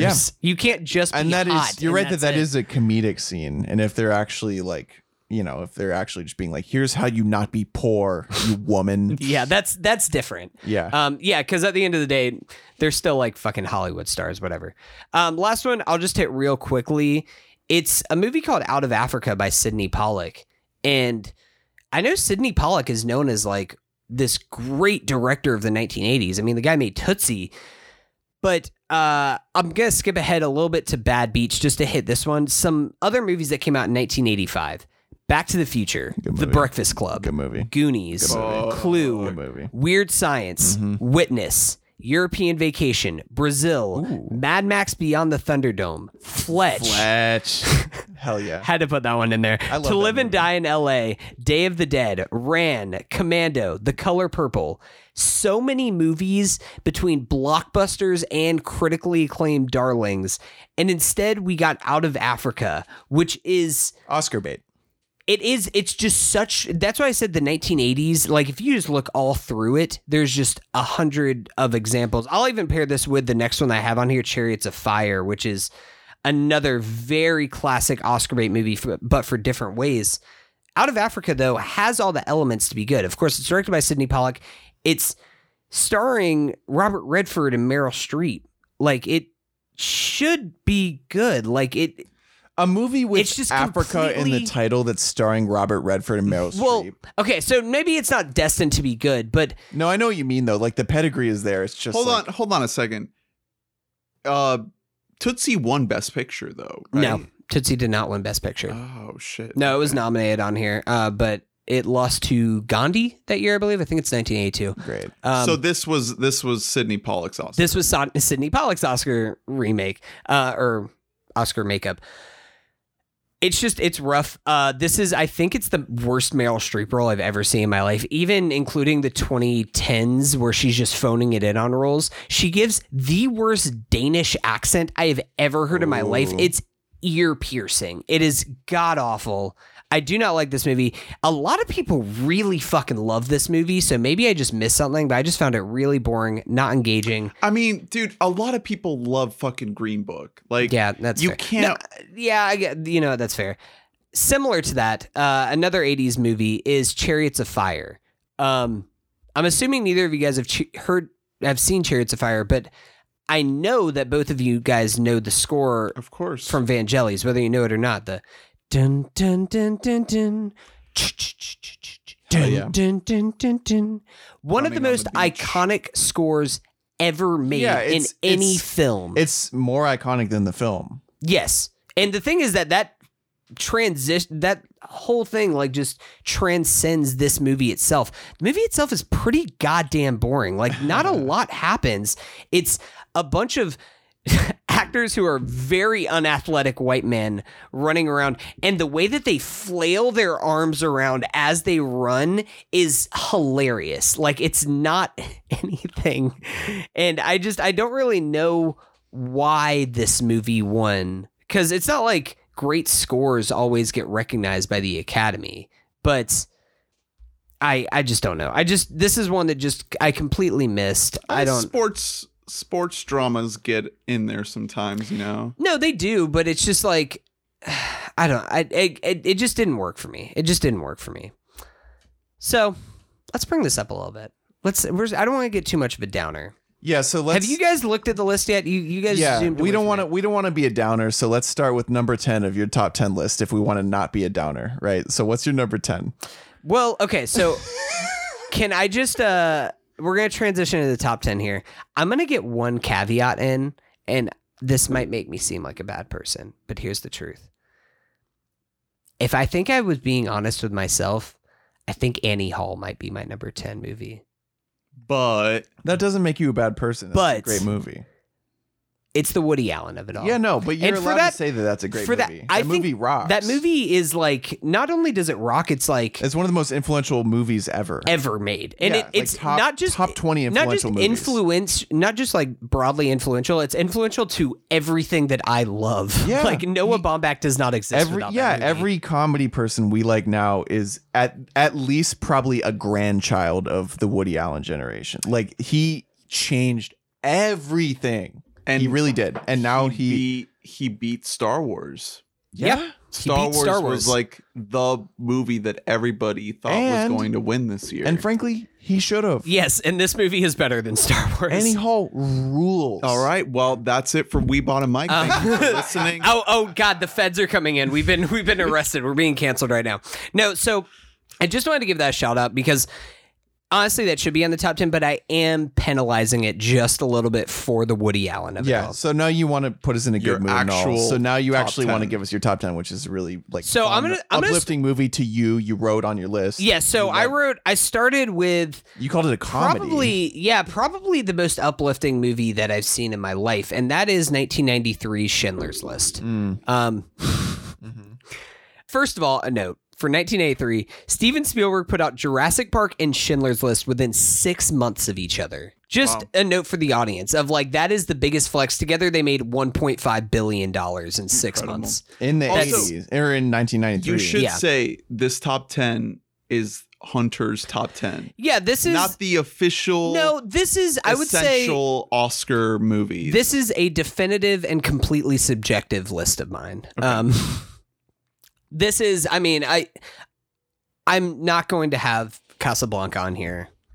I'm not going to have on the waterfront as much as I really love those movies. And if you look on my big list, those are actually in the teens to early 20s on my list. But I wanted to highlight movies that were really for me and Yeah. for my taste. as you should. This is your episode.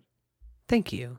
So for number 10, I have Schindler's List. Um, of course, Spielberg already had like massive IP projects like Jaws, Indiana Jones, E.T., but in 1983, he was still kind of penciled in as this blockbuster director. He wasn't really known for creating anything with massive critical acclaim. And then comes 1983, which is the first of several years that he's now even doing up until 2017 if you look at uh or yeah 2017 with the post and ready player one coming out the same year of doing blockbuster and prestige drama in the same year. This steven spielberg put out jurassic park and schindler's list within six months of each other which is just an unbelievable six month stretch. Steven Spielberg absolutely owned this year in movies whenever it comes to box office Yeah, he- and critical acclaim. Well, we're never going to see anything like it again. Um, the what the classic uh, r slash today I learned thing about this movie is that he initially said no to the Mhm. proposition of making it because he was not ready. This was in the eighties. Um, and waited and you know until he thought that he was actually qualified and uh made a good movie. Do you know who was originally slated to make this movie? Uh, Scorsese. No, Oh, okay. Roman Polanski. Mm. And afterwards, Roman Polanski was like, I'm glad that Spielberg took it because he made something like Polanski was like, I don't know if I could have made a movie this personal about the Holocaust, which he ends up making a very personal movie about the Holocaust with the pianist um, 10 years later. But this movie is just flawless. Like, it's so, so good. The monochromatic element of this movie, of it all being black and white, not only gives it this kind of timeless feel, but it also just really adds to the bleakness of what this time was like in Eastern Europe, which is, and I know I didn't want to start the top 10 off with a complete downer of a movie, but this, it's still engaging despite the very heavy subject matter hmm. That you're dealing with. Like, I, is is a movie that is really like well paced and it's kind of weird to say that about a movie that is as heavy as what we're talking about here, but I absolutely love this movie. Of course, Liam Neeson and Ralph Fiennes are so fucking good. Um, the ending of this movie, I ugly sob every single time. Like, I think that I cry more at the ending of this movie than just about any other movie ever. Liam Neeson is just out there and he's just like, I could have saved more of you. And he's just like crying, just like running around. Gets me every time. And then seeing the real life Schindler Jews. Um, I feel like everybody's seen Schindler's List or at least knows about it. If you haven't, I do uh, say, I do say, like, check it out. Um, it's not like a casual Saturday night uh, date movie. I don't know if I'd recommend it for that, but it's still it's a classic. It's a classic. It's a must watch. Moving on to my number nine is a movie that I feel like is a little bit less seen, uh, specifically for our generation, Mm-hmm. and that is 1984's Amadeus. Have you guys ever seen or heard of this movie? No, I haven't Heard of it for sure. It's well, it's Milos Forman. Yep. It's Mozart. Yeah, so this movie it's a two-hander uh telling the story of Mozart and Salieri and this very one-sided rivalry that they have between each other. And this movie is so good. Like this movie has aged like a fucking fine wine. I highly recommend this movie, especially to you, Drew, because I know how much you love The Favorite. And this is very, very similar to The Favorite in that it actually does have a lot of humor to it and dark comedy that works really well and has aged great. I mean, of course, it's made by Milos Forman, made by the guy who made One Flew Over the Cuckoo's Nest. Like, you know that this is quality. But F. Murray Abraham, who plays Salieri, is just this deeply, deeply tragic character. He's just this guy who's just so filled with resentment and rage towards God because he's this guy who's like, I will never have sex, I will never drink or do drugs. I will give my life to God so that I will be, God will reward me by being this generational musician. And meanwhile, you have Tom Hulce who plays Mozart, who's just this like fuck up. Like he just kind of goes around, he's just like having sex with mistresses and like sleeping around and just getting drunk all the time. Uh, while he's supposed to be doing all these crazy things, and he just like comes in fucked up and just plays the most beautiful things that have ever been recorded. And of course, this is based on a real life relationship between the two of these. I don't want to spoil this movie, even though it's kind of history, but I highly recommend this movie. Like, I think this movie is a fucking banger. Don't be scared off for, by the runtime or like the period piece looking elements of it, because this is about a three hour movie. So I know that might turn some people off, but it's so good. It's aged so, so well. It's a movie that could come out tomorrow and it would be a best picture winner. Like hmm. it's it's just so so good. Okay. Will do. Is this the last great um, film that Milos made, or would you put um, Man on the Moon up there too? I put Man on the Moon up there personally. I really fucking love Man on the Moon. I mean, Jesus Christ, talking about Jim Carrey just like really coming into his own. I love that movie. Number eight. Number eight is a movie that I had not seen before we did this Oscar watch through. Same with Amadeus. It is the original classic divorce movie, Kramer versus Kramer. Uh, directed by Robert Benton, uh, starring Dustin Hoffman and Meryl Streep. This is another movie that, like, I know whenever Marriage Story came out last year ago, everybody said this is the best divorce movie since Kramer versus Kramer. And it's funny because I still Marriage Story was my number two last year. I think uh, I really love that movie, but it's funny. Kramer versus Kramer is just a better movie overall, even if it is more one sided in its story. It does because it's made in 1970s. It does focus in a bit on the more on the male character with Dustin Hoffman, but because it does that, it makes things a little bit more one sided. You get a lot more of a character study about this one person, and it gets a lot more into who this guy is. Like, he's not the best dude, but in the same way that a lot of guys aren't the best people. Like, it's this guy, he like puts his career before his family a lot of times, but he's not an inherently mean person. He's not somebody who like cheats on his wife or anything like that it's just it's a very very relatable movie. Meryl Streep, despite not having a ton of screen time, still fucking owns it because she's the queen, Meryl Streep. Like, come on.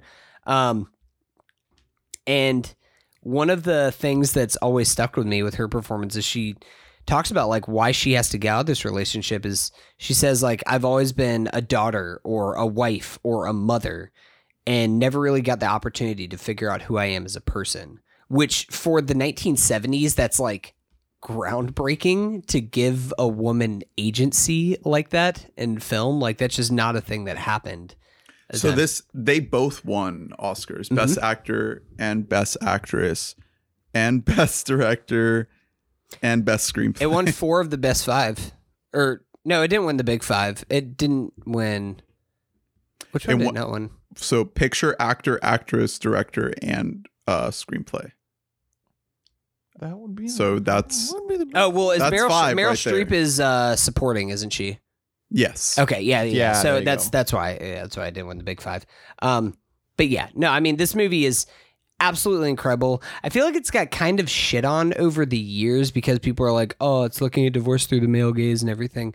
But what's made this movie age pretty well, in my opinion, is that neither party is made out to be a bad person. In the fact that most marriages like it's not somebody's not getting divorced because the other person is a bad person. It's just Yeah. two people as they grow up you change and you evolve and you become different people and your lives are going in different directions. And that's something that this movie gets so so right as somebody who had parents who went through divorce. Like i think that this movie if you especially if you are a child of divorce i think this is a much watch a must watch. But even if not this is also just an incredible family drama and this makes me like long for a time where family dramas like this ordinary people terms of endearment were oscar winning movies. And that just kind of feels like that little aspect of it is starting to kind of go away in the culture.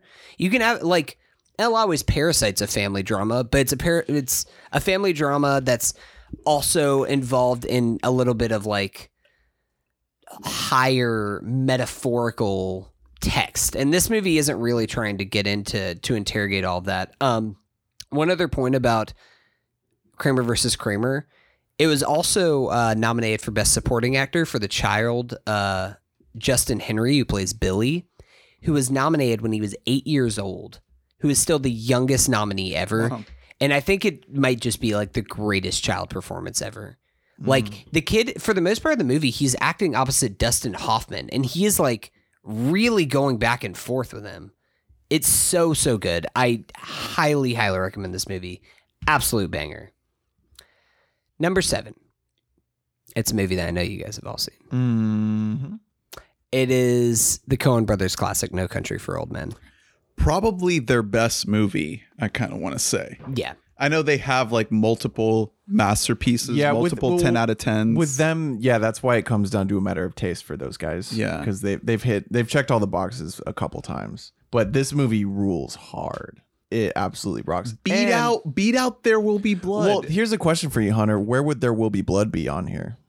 Uh, it would be above No Country for Old yeah, Men. like top Honest, five. personally, yeah, probably. I mean, that movie. Yeah, that, I think the movie's better, but this movie is a ten. Yeah, no, that's So, that's what's kind of crazy we about gonna this do? movie You is know? like Gonna the worst thing the worst thing about No Country for Old Men is that it came out the same year as There Will Be Blood. That is the only knock that I have against this movie because this movie, you're right, it is a 10. Like this movie is fucking incredible.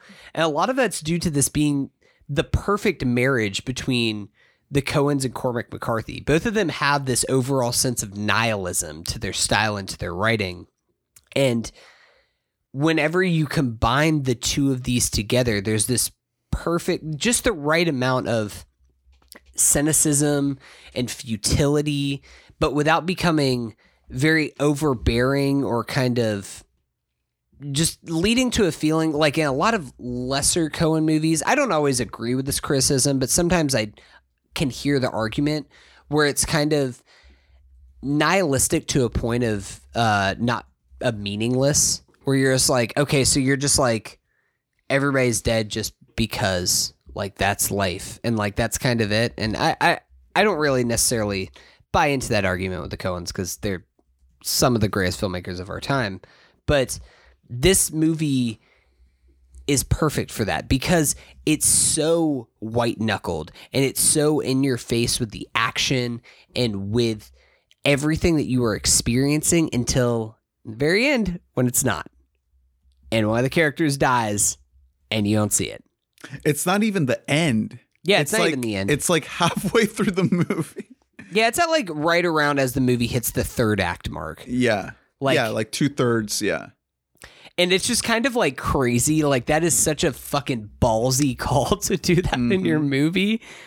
It's so good. Um, of course, Javier Bardem as Anton Chigurh is one of the most iconic portrayals of any character of the 21st century. Like he's just known, but I mean, also Josh Brolin, Tommy Lee Jones, everybody in this cast is incredible. And Deakins' cinematography in this movie. We were just talking about Seven whenever we did our Fincher overview podcast, but with Seven, that kind of influenced a lot of the way that crime and stuff looked, but Deakins in No Country for Old Men takes it to another level. And really, even if you look at things modern prestige crime dramas, The True Detectives, even something like Mindhunter, they are a lot of times trying to replicate, if not the look of Deakins' cinematography in No Country for Old Men, the style, the color palette. Like that is something that has aged so well from this movie that you can just see everywhere now. Yeah, it's it's a it's also uh, I think a bit more of a universal movie than There Will Be Blood. Oh yeah, definitely. Um, like my 100%. my parents cannot get enough of this movie. It you know it's it's it's a better TV watch. Mhm. In addition to being an incredible like theatrical watch, great movie. yeah. So Bardem won the Oscar for Mm-hmm. supporting, um, but Deakins lost to Yep. There Will Be Blood. That's the only category that There Will Be Blood won over No Country for That Old is Men, where they were in the same. That is wildly stupid. I don't I, what I, it's just it's wild to me that Deakins his wins are going to be for Blade Runner 2049 and 1917, which both of them, I mean, They great jobs, great any- jobs, yeah. but like what? has anyone had such a great career that they have multiple makeup Oscars? yeah, where it's like next time, like the next five movies that Deakins makes, let's just give him Yeah. best cinematography to make up for the fact that he should have five cinematography Oscars by now. um, so what's number six? Number six is a movie that we've talked about before on this podcast. It's Midnight Cowboy. Yeah. Everybody's talking about me. Movie rocks. John Hard. Schlesinger's 1969 film. Um, I watched this movie one more time after we did our podcast uh, because, You're a I'm- completionist. and I, You're, you're a mobley. I'm also, a, completionist. I'm a little bit of a sociopath. I think at a certain point, I've, I don't know what I'm doing anymore with my life, and I was just like, well, I'm watching these in chronological order. I just watched Oliver. I guess I have to fire up Midnight Cowboy now. And I mean, I'd never get tired of this movie. I think I first saw this movie when I was about 18 ish or so, when friend of the pod, Colin, was actually the first one to recommend it to me. And it's just, it's unbelievable. Ever since then, I've watched this movie like at least once a year. Like, I fucking love this movie. It's aged so well. It's arguably the most important movie ever in Academy's history. The biggest shift. Yeah, when you look at Oliver winning the year prior and how this starts to usher in 1970s and the decade of Francis Ford Coppola. I mean, Patton is the very next year, and then we get um, French Connection and Godfather and One Flew Over the Cuckoo's Nest and a lot more movies that are unafraid to get dark. This movie is, aside from being an influential movie, this is also just, in my opinion, one of the greatest movies ever made. cool as hell. Like it's just it's it's just awesome, man. it's unafraid to change to change genres drastically. Yeah, exactly. And it all works It very gets well weird. too. It gets it gets dark. It gets weird. It's funny. Yeah, it's it's just it's a lot wrapped into one. It's one of my favorite movies I've ever seen. It's way more influential than we think. Mhm. Like, People, yeah, no, people don't talk. I wouldn't have known about it if not for Colin, probably, and you guys. Like it, it- you, it's not discussed, but my God, it's good, and it's like you said, like this. The Academy was in a stuffy phase before this, and this snapped them into the '70s, which were you know happened to be an incredibly progressive uh, decade for film. Well, just the notion of somebody coming into New York City and discovering it as um, Jon Voight's character does in this movie, like that gets replicated so much more than people give it credit for. Like uh, rewatching Borat this year, they literally play the theme from Yeah. Midnight Cowboy As he's walking through the streets of New York and everything. Exactly. Yeah. And I was watching Elf last week. Yeah, and the they scene. play- well, they don't play the song exactly, but, the him walking shots mirror it. Yeah. like the vibe of it. It's just all there. You see the footprints, the fingerprints. It's it's so good. I mean, I could talk more about this movie because I fucking love it, but go back and listen to our Midnight Cowboy episode that we did earlier this year because I loved recording that episode with you guys and with Colin. And yeah, it's just an absolute banger. Love that movie. Uh, quick sidebar because I was so I was originally going to have uh best decades uh listed like to do like a oh what's the best decade of movies and it's just like not even fair it's the 1970s and it's really not close No, like the, the it's 70s are cool as hell. there's not a single miss in the 1970s. The thing is that even like I think the 2010s are pretty high up there. Like I think the 2010s are pretty good as far as top end talent, but there's still like there's the green books. There's the King's speeches. Like there is like the artist. There's like bad movies mixed in with great movies. And 1970s just everyone's a banger. It, it yeah they rock so hard. You know it's it's a mix of craft having reached like a critical point uh in which like you know techniques were generally known enough that like progressive directors could use them to make incredibly forward thinking movies while still having all the pedigree of like just a flawlessly shot and uh paced film. Uh, they they hold up so unbelievably well. Oh yeah. number five Number five. We're now in the top five of my list. And wait a second, I'm looking through here and there's been a mistake. oh my god I have to apologize. For years, years, I have ridden on the camp that Moonlight is a good movie, but it's not better than La La Land. mm-hmm. And I have to apologize for that take. Do you have a top five like almost best pictures? that would Like have been best- best that would have been a very different 40 list. This is gonna end up being like a three and a half hour podcast. Do you have a top? if I do that? do you have a top five times you were just like wildly wrong? Because my thing is, I hadn't seen Moonlight until recently, and the second I saw it, I was like, "This is so much better." Like La La mm. Land is great to me, and this is this is like another plane. Like you're rating it your fifth best Oscar-winning Best Picture movie. This movie is on another tier of existence, man. so I- beautiful. it is so good. It's just I and uh, you know what? I still stand by. The, I think La La Land is still a masterpiece in its own right. I still think La La Land is an absolute fucking banger of a movie, and I listened to the soundtrack of that movie. But like, it didn't a win lot, Best picture. but it didn't win Best Picture. And I just have to apologize because I'll be honest, I haven't seen this movie in a few years. And I was like, all right, I'm going to go in. I'm going to try and be as fresh as I possibly can. I didn't watch any movies for like three or four days leading up to this, which I know does not sound like a lot of time, but for me, that is an extended period of time in between Must have watching been so hard for you. Yeah, it was really tough. I'm sorry. But I tried to just go in really, really fresh.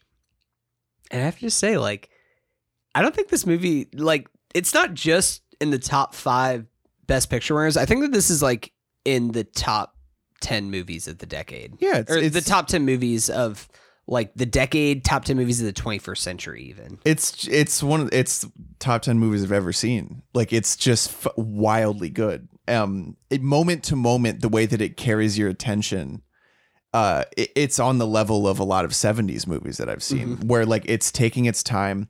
It's not rushing any plot points. It's just giving you raw feeling in the form of slow shots on the emotional subject. Like Also, it's bold and unique, which you don't see enough in Best Picture Mm-hmm. winners. Usually, I mean, you know, you're the expert here, Hunter, but usually these movies that secure the bag at the Oscars, they tend to stick to a certain template. And Moonlight, I don't think that there's a movie like it. No, it's it is it's so such a, it's, different. It's such a microscopic story, and It's- it's, told in such a distinct way with the three, you know, very distinct acts. It's It- it's just lovely. It definitely shares some DNA with other movies that are Oscar named, like the whole coming of age story, like Boyhood, for example. That's like an Oscar baity type movie. Lost to Birdman. But that lost to Birdman. But even still, like that was a movie that was nominated for a shit ton of Academy Awards whenever that movie came out. But it is still different because it is so stylized. And I don't say that to just put it in a way like in a pejorative way to mean that it is style over substance because I think that the substance is what enhances the style of this movie. Like they just kind of go hand in hand what Barry Jenkins does here in this movie. I mean, when you look at just the look of this film with all the cool tones, all the blues and the purples, and it's not just done just for color grading's sake. It all feeds into the story itself. All of those choices are done for a reason. They are all done to capture this feeling of the central conflict of Chiron, which is the struggle between max- masculinity and sensitivity. And that's what we are watching Chiron go through throughout the whole movie of black versus blue and what does that mean? And kind of interrogating what really is the purpose of moonlight as the name of this as the title of this movie. Like it, it just the way that it all comes together is just so fucking beautiful um, of course, Mahershala Ali. Every time I watch this movie, I forget that he's only he leaves at. I forgot. I wrote it down. It's a third But- of the way through. Yeah, he leaves at like the tw- the thirty two minute mark or something of this. but movie. his character's presence hangs throughout. Yeah, he's he's heavily in. Act Two because Janelle Monae is talking about him quite a bit. He, I mean, he he is just you know he he's again like this movie. He's on another tier. Mhm. Um, he owns it. Won the Oscar for it's it. it's so good. I mean, if you haven't seen Moonlight, I just go watch this movie again. I have to apologize to a lot of people, especially to you, Ernest. Um, I feel like I need to apologize to you because I feel like I, I, I didn't. It was When we did our A24 bracket, yeah. Yeah, I'm sorry. You know what? Moonlight's better than Under the Skin. I'm sorry. Jesus Christ, man. Um, Number four. that beach scene though, damn. Mm. Call me The by your hand name, job? dude. Call me by your name. Hey. The peach got nothing on the Yeah. beach handy from the. Boys. I mean, do you have I mean, a it- do you have a good beats scene? Because that was a good Hey, beat. hey, that was a good beat. I mean, at least it was more age appropriate than Call Me by Your Name. yeah. Uh, uh, yeah. We're we're not gonna touch that one. Um, He's literally grooming Timothée Chalamet. It's a movie, man. Like that's that's what happens in real life. Anyway, Especially in what is it, 1980s? if you haven't been groomed by Armie Hammer, guess what? You're lucky, but you're not me. Speaking of grooming, do we think Randle McMurphy was grooming some of the women that he uh, brought over to the mental institution with him while he was there? Yeah. Oh, and this next uh, Number item? four, we're talking about another Milos Forman joint. One flew over the cuckoo's nest. Drew, do you want to pop off on this movie real quick? Because I know this is your favorite movie of all time, right? Yeah, this is my favorite film ever made. I think uh Jack Jackie Nicholson's performance in this is um it, it has like all the magnetism of what you would call a modern movie star performance while being so rough around the edges, which you don't really see anymore. Um you know, because because your modern movie star performance is going to be in a very well polished like IP uh, type role where they're playing a literal hero, um, or like an Ethan Hunt or whatever. The, he's this is a guy playing a guy who's in a mental institution. He just also is unbelievably charismatic. Um, and, he's working the whole place. yeah, and he's he's really likable, but not because he is wholly good. Mm-hmm. He's not wholly good. No. Um yeah, he he does plenty of very questionably uh uh immoral things. Yeah. It's it's just and um, I mean the reason that this is my favorite movie ever though is because of that uh, classic movie star performance combined with Forman cuz he he shoots this with like such a wandering eye and even though Jack is so magnetic every single other person is swinging for the fucking fences in this and they're depicting like unbelievably mentally ill people but it doesn't feel uh it doesn't feel corny Yeah. It, well, it's not preachy. Is one of the oh main it's not things preachy that- but also it's not like you know oh they read up a little bit about this mental illness and they're like they're trying but like you know they could never like the it's got uh the guy who plays doc and what's his name chris christopher Christopher Lloyd. Christopher Lloyd just slaying it with a buzz cut. Young DeVito. Mm-hmm. It's just it's unreal. Like no matter where you look in the frame, there is an, a really really killer performance, and it's all so well blocked and lit. Um, so much white in this movie. It's it's just it's perfect to me. I. The guy who plays the um chief, Oh the yeah. tall guy, He's the a Native American dude. No, my notes is. There's a right scene in this movie where um it's such a great payoff because of like all the scenes that come before it. But um when he puts the basketball in the basket, I fucking cried. Yeah. that that shit rule. Uh, Uh, Will Sampson. Louise Fletcher as the nurse is just Yes. like that's a tough role because you can't like her, but you do have to know that she's right. Yes, You ha- she's not a villain, No, which is that's- something that's the most misinterpreted thing. no, it's just whole movie. it's it's really really hard to perform that because you have to not like her, but also you have to know that she's correct and the person you like is wrong, Hmm. which is like going against everything that you know about your protagonists in movies. It's so good. I was kind of, to be honest, in like the age of cancel culture or whatever the hell you want to call it now in 2020.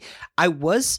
I hadn't seen this movie in a couple years, and I was a little. bit I had just the slightest amount of reservations going into seeing this movie again because I was like, "What if it hasn't hold up as well? What if there's some like not some great uh, interpretations of mental illness?" But the genius thing about what Forman does is he makes you interrogate what mentally ill, what calling that phrase actually means. Mm-hmm. Like, for example, there's Cheswick, played by Sydney Lassick, who I really love, who has these panic attacks, which lead to these like childlike tantrums they has they has. But he's still like a good person. Like he's still a nice guy. He just needs like a little bit of medical attention. He's still okay. Meanwhile, our protagonist McMurphy is there because he raped a 15 year old girl. Like, and we're supposed that's supposed to be the person where like he's the normal one of everything. Yeah. And the thing is that going back to your wandering eye, your observation about the wandering eye direction that Milos Forman gives this is that he plays it very flat. You are just kind of floating around and you in, are introduced to the facility through the eyes of McMurphy. And it seems like, okay, he's like, he's the smart guy there. He's just like claiming insanity so he can take the easy ra- way out and everything else. And as the story progresses, you're like, no, I, everybody is kind of has their own redeemable arc with the, like not with the exception of him mm. but kind of in spite of him Yeah, it's it's it's unreal because there are a lot of movies that try to capture this feeling that this movie generates where like you end up questioning everything that you believe about the sanity of the characters and you start feeling almost a bit insane yourself cuz you you cannot help but put yourself in the shoes of people, you know, in the hospital and you're like, "Well, what would I do if I were sane?" Um there are movies that revolve entirely around creating that feeling in you and they don't do it as well. And also they're so fucking sweaty, like Memento, where that whole movie's just about like, uh, don't you feel fucking crazy, bro? and this movie makes you feel just as crazy. Uh, But, but there's there's like beauty and heart in well, it. yeah, it's it, like the the movie isn't structured around it. It's just so well done that it, it that's what happens. It's just perfect to me. It's just literally like I couldn't make it better. It's my favorite movie ever. Is this the best year for the Oscars for the best picture? we're gonna get into that in a second and and, and a little bit a little bit later on down whenever we do this The top other- 10 because it's that's i whenever we pick out what the best oscar movie year is this is uh this is high up there The other nominees are Barry Lyndon, Dog Day Afternoon, Jaws, and Nashville. oh That's the God best. damn. I think that's the best best picture nominee list ever. Ex- it's it's it's a banger of a list um we'll we'll hit on that real Yeah. quick in just a second so but- number three. Um, also, just want to give a shout out. One other thing about One Flew Over the Cuckoo's Nest. The secret MVP, aside from Louise Fletcher as Nurse Ratched and Jack Nicholson as McMurphy, is Billy for me. Brad Dourif, who uh, has the stutter, who's committed because he um, attempts suicide after a girl that he likes. He uh, asks her to marry him, and Yeah. she says no It, it's a And that man. it's, It's, a such a nuanced character. performance and without i don't want to get into any kind of spoilers Yeah, but it- for the movie but it, like it's it tears your heart out. it's so good his performance is so so good and he's kind of a guy who never really did anything for as many guys in this movie they're like that guys who went on to be something like danny devito christopher lloyd scatman crothers Hey, hey, he went on to be Wormtongue oh yeah you're right yeah he was in The Worm Lord of the Rings. Yeah. yeah you're right shout out to bad brad Dourif Give him some fucking respect, bro. But like he didn't get like a big career despite being I think the third best actor in this movie. I'm sure he made because he's ugly. Okay. All right. Well, not in that's this a- movie though. yeah, but it's. Be, I mean, He in this didn't movie, age he's great. just like a little. He's like the hottest guy in this. Yeah, bro. no, that's crazy. Danny. DeVito over there, he's just smiling little martini, just walking around this little man. Chris Lloyd serves some big dick. yeah, he does, he, he's got a Okay, he's got big D. number three. big D. Number three. So number three, this is this might be a surprise to our listeners. It's Crash. It's Crash. Um, number three is 2019's Parasite. Wow. Number yes. three. Very well deserved, I will say. So here's the thing. I, whenever I started, I made a very, very rough list going into this. And I put this at like number nine. And I was like, that's probably recency bias. It's going to drop. Have you guys revisited this movie? No, but I think about it all the time. So that's the thing is it has it's been like a parasite in my brain and it's kind of just grown in my brain since watching it. I bought the criterion for this movie. There aren't many movies like with as much shit as I watch, there aren't many movies that stick in my brain. Like it's very easy for things to fall out of my mind mm-hmm. nowadays with just the amount of fucking shit that I consume. This fucking movie is just all the way in my brain. I mean, this is a movie that infected the consciousness. Mhm. Like, whenever Gaia and I, girlfriend of the pod, drive past a house that has like that hyper geometrical modern shape, we just make jokes like that that's a parasite house. Like, don't go in the basement of that house. Like, that is kind of a thing that has just infected my brain that I just think about all the time whenever I just see any kind of structures, any kind of symbolisms. I saw like somebody carrying like there was some rock where we were at we were at some not a museum. Maybe it was like a museum or an art exhibit or something. And uh, there was like a giant rock there. And I was just like, it's so mer- metaphorical. like it's that's the thing about this movie is that the metaphor and the symbolism is both used for humor and also used to express very, very serious tones It's so accessible. it's so accessible. Like that's what I was saying earlier about how the importance of a Best Picture winner, about how it does still have relevance, is that there was just like random dudes who watch this who don't watch foreign films. Yeah, and they- were able and to get into yeah, it they- and really like it. Yeah, they weren't lost because this movie's perfectly crafted. There's not a wasted second of it. And you can read it very surface level as just a family drama of just like, ha ha ha, family invades, uh, poor family invades rich family home, and then uh, events ensue. And you can kind of read it like that, and it still works, even if you take aside all of the more higher elements that are associated with this movie. Like, it's so, so fucking good. It just it doesn't fall into the traps that so many other Bong's movies as much as I love them and I've always loved director Bong but some of his English language films can kind of get bogged down in that in the symbolism of it all. Like especially Snowpiercer Very heavy-handed. Okja. It's very heavy-handed. Even if I do really love Snowpiercer kind of despite that um despite those elements of itself just everything about this movie is perfection. The acting is incredible. The set and the production designs are just fucking exquisite. It's listen, just uh, listen to our Parasite up. yeah, I was gonna say, listen to the Parasite up, really. And to answer the question that I started off this whole journey with, is Parasite one of the greatest movies to ever win Best Picture? Top three. Yes, it is. Not only that, this is one of the greatest movies of the last 50 years. And I think that's in my top 10 movies of all time. So there's that. Now, let's move on to number two. If something were to befall me, well, The Godfather slash The Godfather Part 2, 1972, 1974. I had like 45 minutes of Marlon Brando impersonations coming up there. Both of them? Yeah, I do a tie. Um, Wow. it's my fucking list. It's my list. I'm allowed to do what I want. Sean Fantasy. Look, it's my it's my list. I'm allowed to do what I want. this. Who said? Don't So come look. on, guys. Let's not say that stuff. I have in my I have in my notes. I said pairing these two together. I'm allowed to cheat. It's my list, and that's how I feel. Um, it's my list. I'm allowed to do it. I make the rules. Um, I'm gonna skip over one thing. I do have in my notes. Shame Drew for still not having seen The Godfather. Yeah, so by skipping uh, f- over that, What the hell are the people at the fucking film program fucking doing? you haven't What are they The thinking? I'm What are they fucking around? that implies what? that I've watched any of the They- movies I'm supposed to have watched. They just This- they like they go degrees in and nothing. You'd get A's if you're good at writing.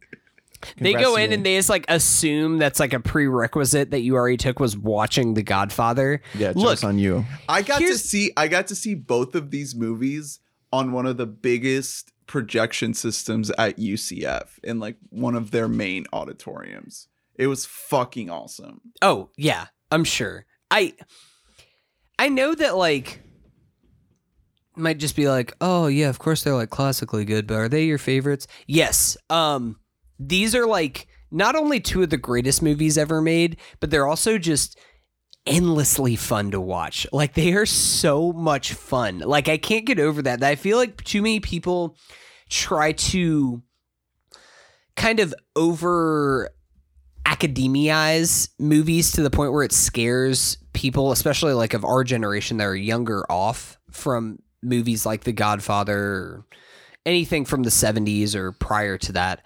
But this movie is like endlessly rewatchable. The fact that there's a cyclical nature to the story. We start with a wedding representing life, and then we end the movie with a funeral and a christening, death and rebirth. It just all works so well. Of course, the cast is just unfucking believable. Al Pacino, dude. Marlon Brando, Al Pacino, James Caan as Sonny, my guy Fredo, the middle child. That that really Fredo established what the middle child was in popular culture. Like that wasn't really something that had been tapped into before, and now there's an ungodly amount of media out there that's just like, oh, that's classic middle child right Kind there. of kind of fending to his own devices a little bit, kind of off on his own.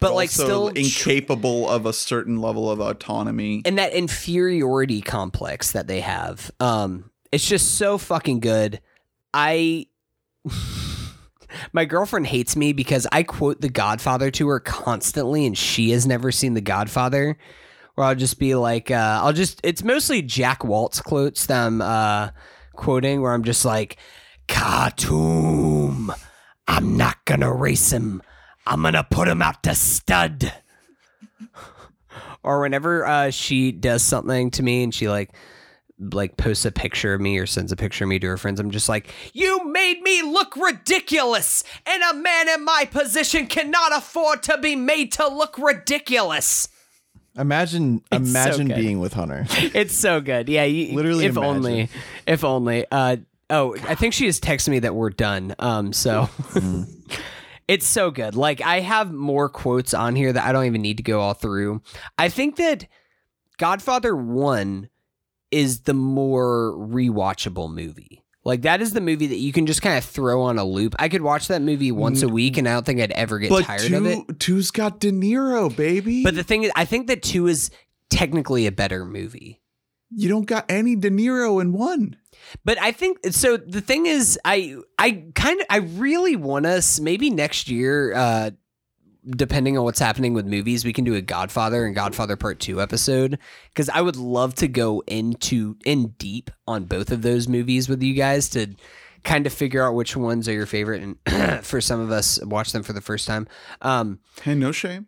It's all good. I no, wrote it, yeah, it is. It's okay that you haven't seen him, Ernest. Yeah, I uh, I wrote down my review that if The Godfather is like comfort food at a Thanksgiving feast, then The Godfather Part Two is the food coma that you go into afterwards. Like Godfather Part Two, it's not as much of a fun ride as the first one. Like you kind It's a of lot just of have to, downfall. yeah, it's sitting there and just kind of dealing with the consequences. Well, not necessarily down. Yeah, not as much downfall as consequences, because he's still Pacino is still like rising. Oh, it's Oh, yeah. just like the heaviness of the rise. I think that well, I think that Pacino in Godfather Part Two is arguably the greatest movie performance of all time. Oh, like wow. the way that it's so, I think like that's probably Jack Nicholson and One Flew Over the Cuckoo's Nest. Like these are just some of the like I think indisputably the greatest movie performances ever. Aside taking aside like my personal favorites, the level of nuance that he has in this movie as he is rising in, and I feel like I don't even really want to spoil the plot for Godfather Part Two. Drew, just watch Godfather Part Two already. Jesus Christ! Um, but the movie starts very early on with somebody puts a hit out on Michael, and the whole movie is like trying to look up, like trying to figure out who it is that put the hit out on Michael. And it's purposefully confusing, which I feel like turns a lot of people off from this movie. It was not nearly as big of a success as The Godfather because it's not quite as accessible as The Godfather was. But because of that, and not to mention, there's also multiple timelines. Like you mentioned, Ernest, Robert De Niro plays young Vito Corleone. He plays the young version of The Marlon Brando. Marlon Brando, Yeah. uh, which is, I mean, he is so good in this movie. Like, it's not only did he study like what this character was and read the books and everything else, he studied Marlon Brando not just in The Godfather, but he studied like a ton of Marlon Brando's performances to get down the nuance in the way that he speaks in his cadence and his different mannerisms that he has. And also uh only he was the first person ever to win an academy award for playing the same role Mm. um as a different person do you guys know who's the other person do that two actors Uh, play the same role and get an academy award Um. No clue. i'll give you a hint just happened Just happened this Oh, this past year Oh, oh, uh Gary Oldman. Um no no. no joker Joaquin Oh phoenix and heath ledger God, that's right. Second time in history that two different actors playing the same fictional character both Wow. won, That's that's good. both won trivia. best actor. Yeah, um, that's a free Wait. one for the next tr- I'm- Jeopardy. I'm trying to look up who did so was Pacino nominated twice mm-hmm. and lost both times? Lost both times. So That's duty ass. Criminal.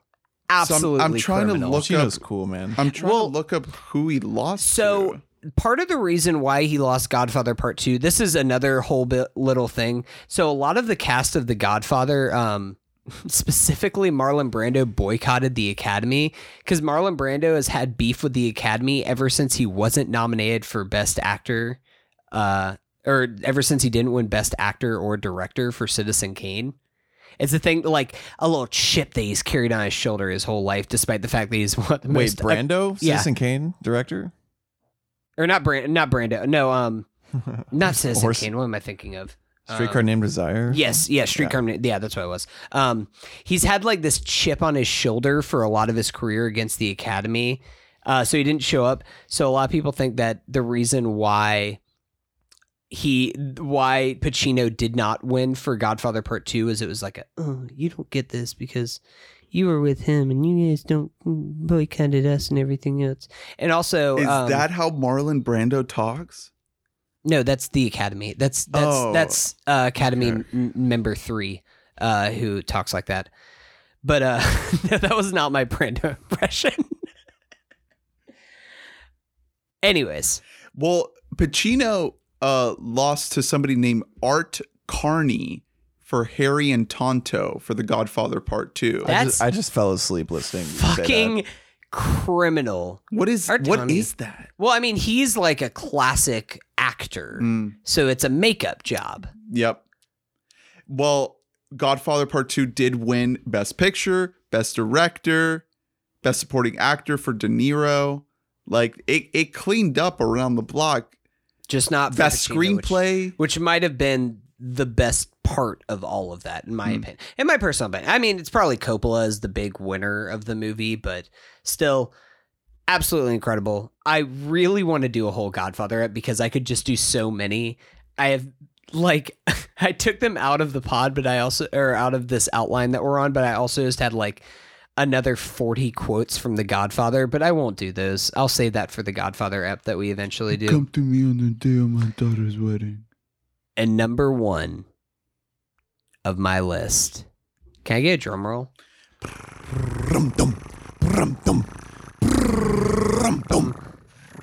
You know it. We did a whole podcast episode about it. It's 1991 Silence of the Lambs from Jonathan Demme. Mm-hmm. Clarice. Are those Oscars still screaming, Clarice? um, Puts the lotion on its skin. this is I I listened to the Silence of the Lambs episode because I could talk for two hours again, like we did on the podcast about Silence of the Lambs. Number one, huh? It might be my favorite movie of all time. Um, as we talked about on the podcast, I fucking love this movie. It's the second movie on my list that won the Big Five, um, along with One Flew Over the Cuckoo's Nest. It's just, it's so fucking good. Um, the way that it works as this indictment of America itself, along with just being a very classic thriller story, and this dis- the whole themes of dismantling the male bravado and male tendencies towards violence it just it all works so well. It's fucking beautiful beautifully crafted. I fucking love this movie. It's incredible. Yeah. It rocks hard. all right. So we had the good ones now i'm gonna breeze through these a little bit quicker. Have the lamb stop screaming?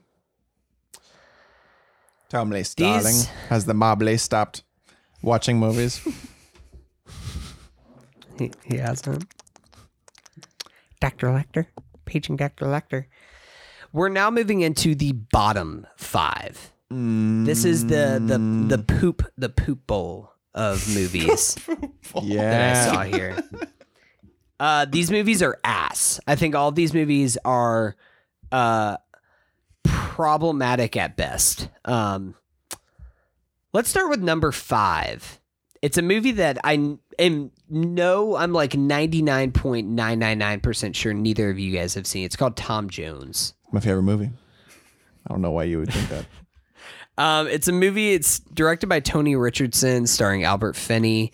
Um, it's a comedy that's not only is it not funny, but it kind of started. It's one of the first, the earliest movies I've ever seen that just like depends on doing fourth wall breaks for humor, and it just does not fucking Now, work. reading about this movie and what you've said about it, it reads like it's just like a dog shit version of Annie Hall. It kind of is like it really Like, like a decade before, though. Yeah. Yeah. I mean it was earlier on, but like it's just not funny.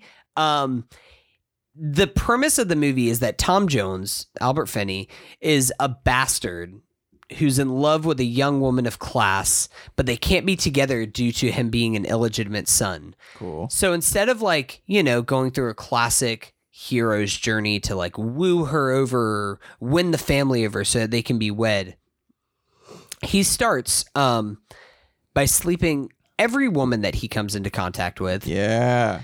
including uh, Sophie's cousin. And you might be thinking, that's pretty bad, right?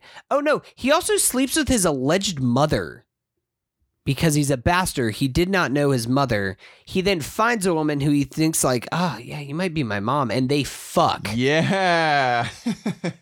Oh, Jeez. Oh, and on top of all of that, um, there is a horrible rape joke in here where Tom Jones is having sex with a woman. And he's just like, "Oh, people are after me. I got to get out." And so like. He like escapes through the window, and a man comes in. The woman's still like in her nightgown, and the guy looks at the camera and he goes, "Heh heh," and then like blows out the candle and like jumps into the bed with this woman. And this got best picture. Best picture. Hunter. a rape joke. yes, I couldn't. It blew my mind while watching this how like offensively awful this oh. was. it's just like it's really lazily written. Like some of the fourth wall breaks, it's literally just a person turning to the camera. It's just like now Tom is talking to this person, and he realized that this person is connected to this person. It's like okay, cool. That would have been great to see a movie that showed that. This is a bad movie. I hated this movie. I don't care. It's on the Criterion Collection, so like I had some hopes going into it. All right, I'll check it Um, out. It's not good. Number Um, four. Number four. It's funny to even call this a movie, but it did win Best Picture. Tom Jones won four Oscars yeah. Fuck. It's a bad movie. I don't care what anybody says. It got some critical acclaim because people are like, "Oh, it's so like revolutionary," and no, I don't care. It's a bad movie. Next up, it's a little uh film, I guess, called "The Greatest Show on Earth." Um, this is directed by C- Cecil B. Mill, Cecil B. DeMille. Um, and you might be thinking, the greatest show on earth is that like uh, Barnum? Is that just like a circus thing? And yes, it is. Um, this is not a movie.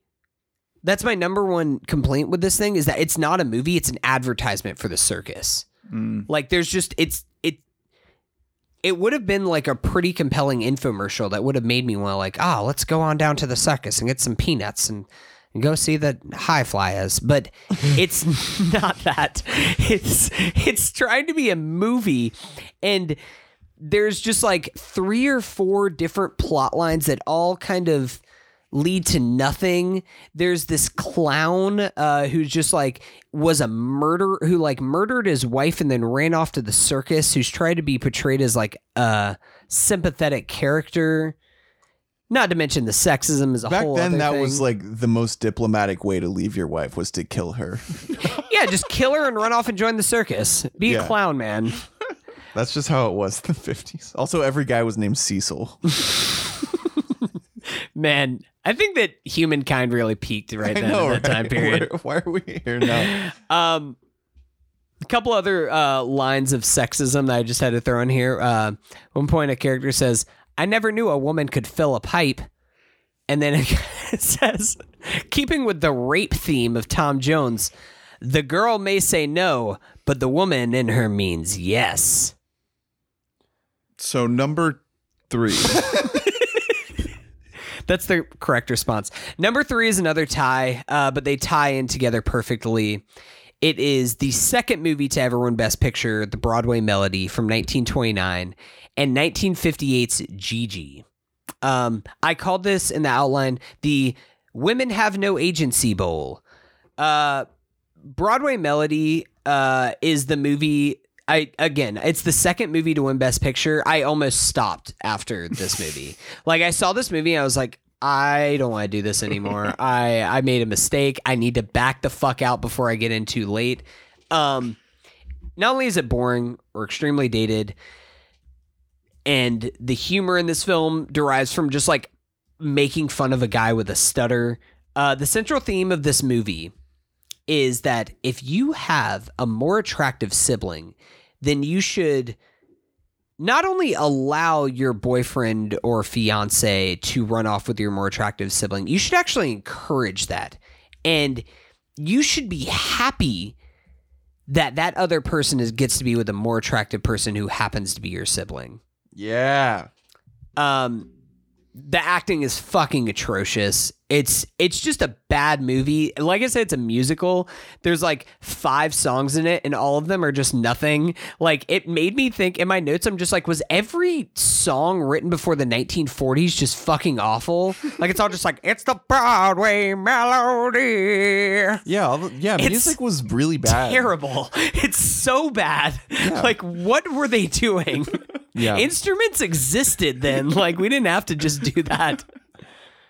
Nah. The the only instrument like the the bass back then was just a guy being like dip doo dip doo. Like, big bands were a Ba thing. ba ba ba ba ba. Like, there was still a big band. Big bands had like some good, like some early jazz kind of stuff. No, none of that's in this. It's just, it's fucking awful.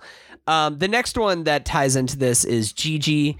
Um, it's the tale of a womanizing bachelor in Paris who gets jealous of a man uh, for stealing his possible lover, who he was not dating or even talking to at the time. He just had an infatuation with. Um, and then he finds the woman and guilts her so bad that she attempts suicide. yeah. And all the people around him are like really proud of him, and they're like, "Yeah, she's the first of many for you, bud." To attempt suicide. Yes, to because you know you should always like if you're a guy, you should definitely like you want to encourage as many women to commit suicide because of you as possible. Um, it gets worse than that. Uh, Gigi uh, is introduced as this significantly younger woman, a woman in her teens. At this point, um, the protagonist of this movie is probably in his like early 30s or so. So he falls in love with a teenager, which you know, maybe it's love at first sight thing. I don't know. Things were different back then. Um, no, he uh had a friendly relationship with her when she was a very, very young child. I'm talking like five, six, seven. And he would always call her like, Yeah, you're my little sister. And she'd be like, Yeah, big brother. That kind of stuff. Yeah. And Big yeah, brother, they end up big falling brother, in I'm, love. I'm stuck in the wash rack. and you might be thinking, how could this Ass up. how could this possibly get any worse? Well, if you look at the executive producer of this movie, Arthur Freed, um, he has a slew of child sexual abuse allegations that came out after this no. making of this movie. Oh. And that's only number three, folks. Yeah, it's gonna get worse from here. Um, well, Number uh, two. it's kind of a different type of worse in a lot of ways. Number two, I have the Race Relations for Dummies Bowl. That's right, we're talking Driving Miss Daisy against Green Book. Which one is worse to you? Driving Miss Daisy. Okay. I think Driving Miss Daisy. I think Green Book. As much as I think it's a horrible movie, like you can still be like, these are actors who are giving a good performance. The material is just ass. Mm. Like, and the thing is, the downfall of Green Book, probably the biggest knock against it, is that it is a broad mass appeal movie. I vividly remember seeing this movie in theaters. It was packed, it was opening weekend. There was an average age of about 54 in the audience, and people fucking ate that movie up. It got a standing ovation whenever I saw this movie in the theaters. Really? Yes. Ugh. Um, but what's more baffling about this movie is that 30 years prior to it, there was the exact same movie. It was Driving Miss Daisy.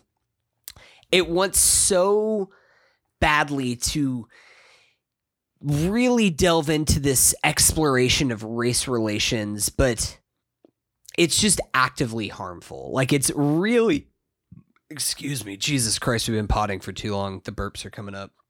Um it's just a really toxic movie that is dangerous and it shares that. I, I put these two together for obvious reasons because they're kind of the same movie but also because they're movies that aren't just like not really saying anything meaningful about racism but they're kind of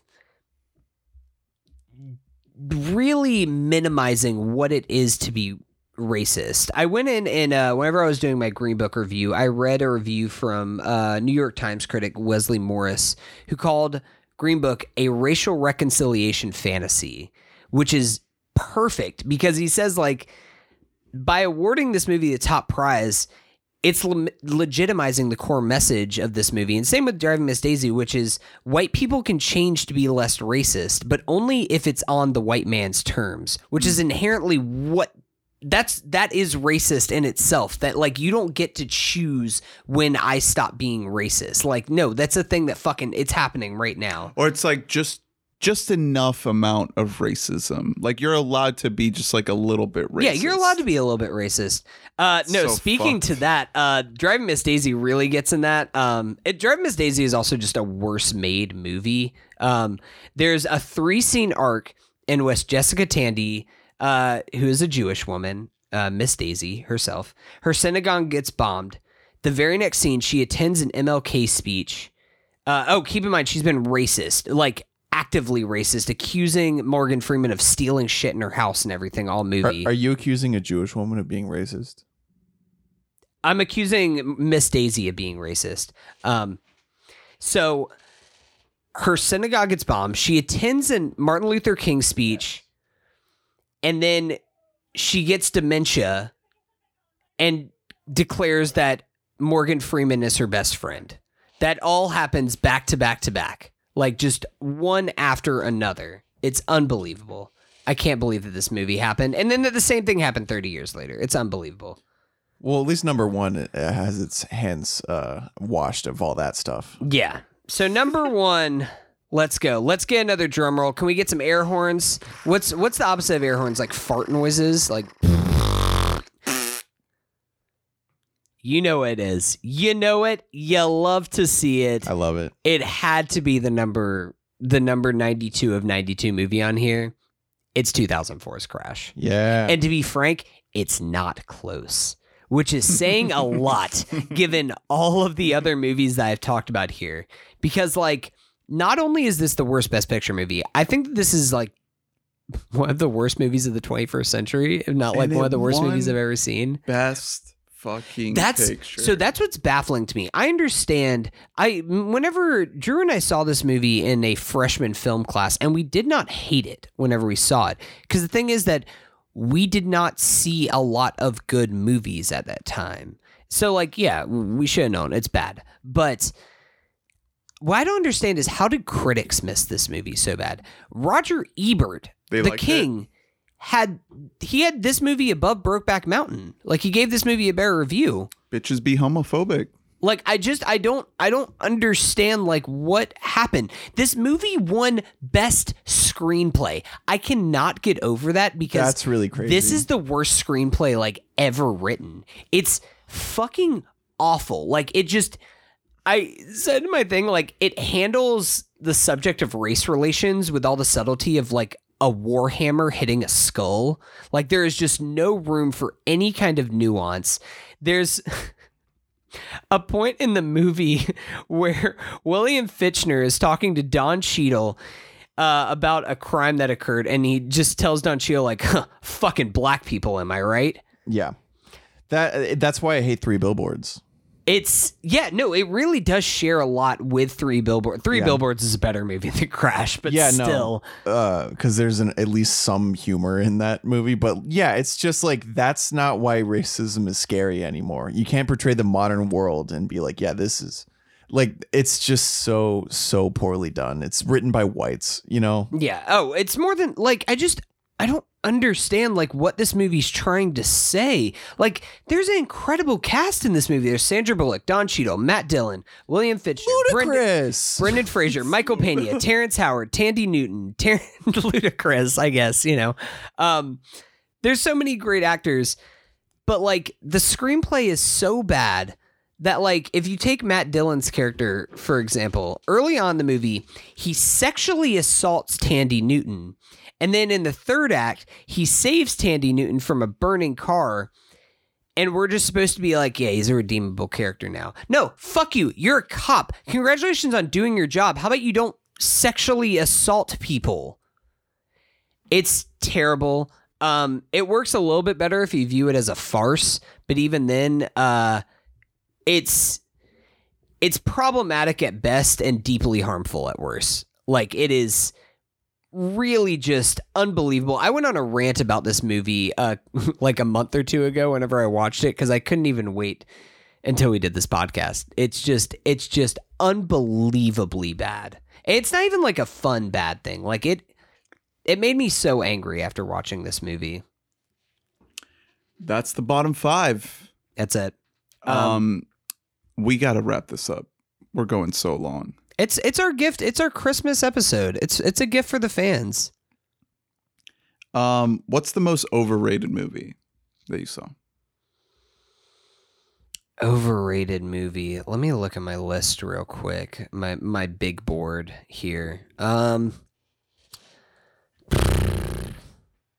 That's tough cuz it depends overrated kind of changes with like the decade. Like I feel like things like um I don't know. I'm trying to look on here. Things what about like underrated? like I, so like for example like in the 2000s like chicago would have been an under, overrated movie but now it's become just kind of maligned like i feel like because a lot of these movies came out so long ago now they are kind of properly rated a little bit better um underrated i'd probably go with amadeus outside of that um Midnight Cowboy. Midnight Cowboy. Another, actually, you know what? I'll give a shout out to one movie. Um, it's a movie called The Last Emperor. Which have you guys ever heard of this? Yeah, great Uh, movie. Bernardo Bertolucci. Um, not only is the cast incredible, uh, it has, I think, like one of my favorite scores of all time. Shout out to the guy Ryuichi Sakamoto, my favorite classical composer ever. Uh, I listened to his his music a lot, which is strange to say for a composer, but I fucking love the score and the movie works great. It honestly, I wanted to put this in my top ten. I just didn't quite have space for it. What's the best movie year?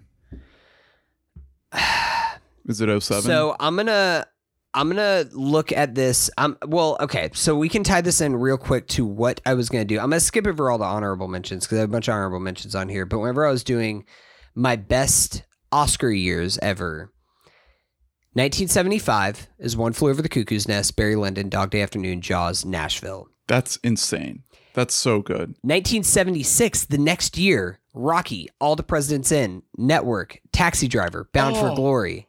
Back to back years. The thing is, Rocky one, Rocky might be the worst movie out of that bunch, which is crazy because Rocky is a classic. Fucking love Rocky. No, I do too, but I think that also All the President's Men, Network, Taxi Driver, what? Um, 94, uh, Forrest Gump, Four Weddings and a Funeral, Pulp Fiction, Quiz Show, Shawshank Redemption. It's great. That's a great one. 2007, though. it's it's got to take it. No Country for Old Men, There Will Be Blood, Michael Clayton, Juno, and Atonement. No Zodiac. Fuck. No, no Zodiac. Dude, I love Juno. I don't know where you guys stand on Juno, but I think Juno is fucking incredible. Like it it inspired a bunch of movies that are worse than it, but Juno holds up so well. I really love that movie. Yo, also shout out to 2017, Shape of Water, which one?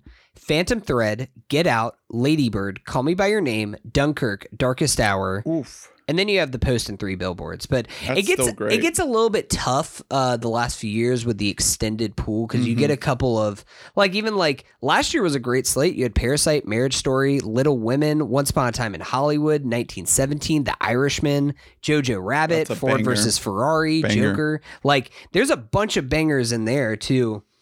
I think it, it it's between 75 and 07. Really. Which one would you give it to if you had to? Probably 75. I don't know. I'll take a vote. Drew, what do you think? Between 1975 or 2007? One flew.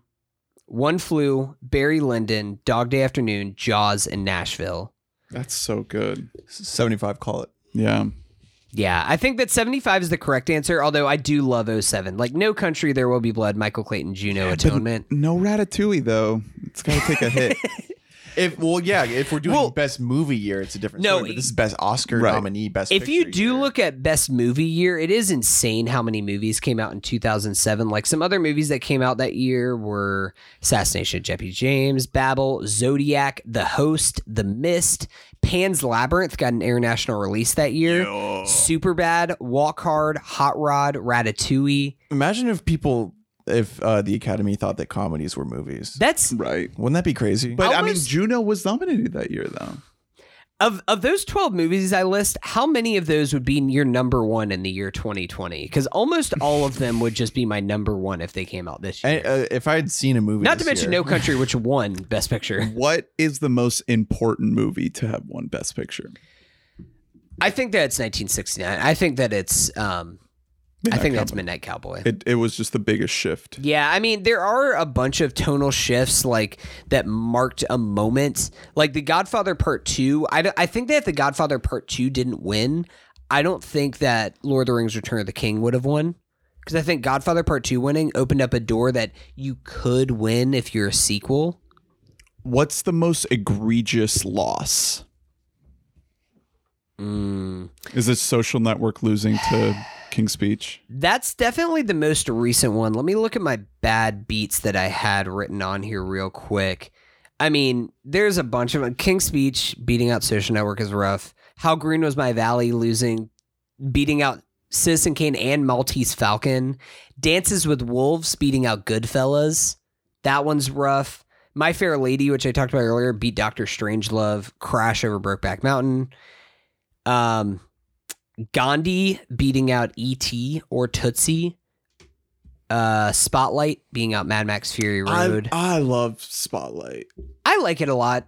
It's not as good as Mad Max, but Oh, you know. not even close. Um, but- oh, here's one um, from 2001, A Beautiful Mind one. Very, I, I don't, I, I don't really even know how I feel about Beautiful Mind. It's fine. It's not great. I'm not a big Ron Howard guy, but I mean, it's no, uh, you know, that movie he put out this year. What's that even called? The one he's putting out. Oh, hillbilly. Elegy. Hillbilly Elegy. That I'm very excited for. Oh Jesus Damn it, Christ! Drew. Um, Beautiful Mind beat out. Watch that. Watch that win Best Picture. I'm gonna- Fucking hell. I'm gonna have to write a full review. I'll start over my list. I think I think like the upfront reviews have been so bad. I don't they- think it can. Yeah. I think it might get acting nominations because that seems to kind of transcend whether a movie's good or bad. That's but fair. That's fair. But Um, you know the the pendulum. You know you got to go from Parasite. it- Back this- to poo-poo. yeah, back to fucking hillbilly elegy. So Um, so A Beautiful Mind beat out Fellowship of the Ring, and then Training Day, which was not nominated, despite Ethan Hawke and Denzel both being nominated, and fucking Mulholland Drive, which was not nominated. And Ron Howard beat David Lynch in the Best Director category, which I think that that's why I hate Ron Howard, is that I'll always have this resentment in my head. One other um, bad beat that I just wanted to read on here. It's a bad beat that you would never expect. I have a movie called Mrs. Miniver, which is a movie I really liked from 1942. Um, and it follows like a British woman who's supporting soldier in World War II. But it's a bad beat because this movie is widely credited for increasing American support of World War II. And in fact, Winston Churchill uh, reportedly said that this was more important to the war effort than entire fleet of battleships in getting America to join the war. my vote is for Crash. the the well, Crash winning a single goddamn thing is is awful. I mean, there's a bunch of them on here, like The English Patient, a movie I don't like, beat out Fargo, Jerry Maguire, and Shine. Uh, the, let's look through some other Shakespeare in Love, which I did. I didn't hate that movie, even beat though it's a lot um, of shit. Saving Private Ryan. Yeah, I I'll be honest. I think Saving Private Ryan's a little bit overrated. It's better than Shakespeare in Love, but whatever. The last thing I wanted to say about the Oscars is that I remember seeing Return of the King fucking clean up. I Yep. vividly remember those Oscars. I was probably like 10 years old or something like that. And when I saw that shit as a little boy, I was hooked. I was absolutely hooked. And every year after that, I was chasing that high of seeing the Return of the King win everything at the Oscars, and nothing ever got close to it. But every year I would tune in to the Oscars and be like, okay, is this going to be another year where I feel that same rush that I felt when I saw the third Lord of the Rings movie win everything, including Best Picture? And I never got close to it. And as I got older, every year I just lost a little bit of that love. But like I was saying earlier, like that was how I gauged what to watch. Because nowadays, like when I going into award season, I already know everything. We already know everything that's going to be nominated and pretty much what's going to win.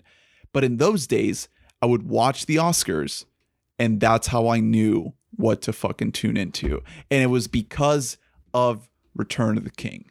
that was the telecast that fucking hooked me. And every year I looked forward to chasing that high and nothing ever reached it. Until eventually I pretty much just fell off from watching and I stopped giving a shit. And it only and it's only been until recently when we started getting together and doing these Oscar parties and you know the last like 4 or so years that my interest in the Oscars has been like reinvigorating. Cuz there was a while there when like when Birdman won and when uh Spotlight won when I was just like what the fuck is the fucking We were still here? watching those movies though, because we were living. We're watching the and movies, I remember, but not the telecast. That's what I'm saying. Yeah, yeah, yeah. That's fair. Because I remember, like, I was big in the Birdman camp over uh, Boyhood. Like, and even Whiplash. Well, Whiplash never stood a chance at Best Picture, unfortunately, um, in my opinion. But I, so I do actually remember the Lord of the Rings: The Return of the King Amazing, uh, legendary. telecast because I had an older stepbrother, and that was in telecast was in February or March, and for some reason I was up in my at my dad's house, and he was a huge Lord of the Rings guy. Read the books, was super into the movies, and that's why I think that I said it on the pod that I'm pretty sure Return of the King might have been the first one that I saw. Um, and so I remember like he had the telecast on, and I like watched it with him, and like it being a huge deal. I still followed the Oscars a little bit. Like I never saw Crash until I became an adult and stuff like that. But I kind of fell off in the like post No Country until about 2013 range because I just remember like at that point I was kind of tuned out. I was like a black and white silent movie, one Mm. best picture. No, I'm done. Like I was out. And then- Argo. Yeah, Argo Argo brought me back in. I was like, who's gonna win between Argo and Zero Dark Thirty? Talk about nothing false dichotomy of movies. Jesus Christ. Oh, Argo's fun. Don't want to interrogate the ethics of that movie, but you know, it's fine. Am I an like psychotic for putting this much weight into what this amorphous blob of a body does and what they choose to honor? Probably. But as soon as COVID passes and that Academy Museum opens up, you better fucking bet I'm booking In a Los flight Angeles, to LA. yeah. Yeah. Well, we're happy for you. Thank I'm you. happy for you. Hunter. I'm glad you that- did it. I'm glad that I could give the audience like a fat three hour episode where it was just me talking for 85%. Yeah, That's what people two- always wanted. 240. Yeah, there you go. Well, no, maybe three. Yeah, why not? Thank you for listening. Thank you for tuning in this whole time. Happy holidays. Merry Christmas. Hope you stay well. Hope you stay safe. Please stick around for the end of the year. We're talking Wonder Woman, we're talking Soul, and then we got our big end of the year wrap up, Listomania. If you have any thoughts on any of these Best Picture uh, winners, please email us at webottommike at gmail.com. Follow us at webottommike on Twitter. Keep on keep in mind that everything that you disagree with was Hunter's opinion. Like Mm. he, this is all like anything you agree with. Actually, me and Ernest uh, came up with. Mhm. Yeah, I actually love Crash. So Yeah. oh, Yeah.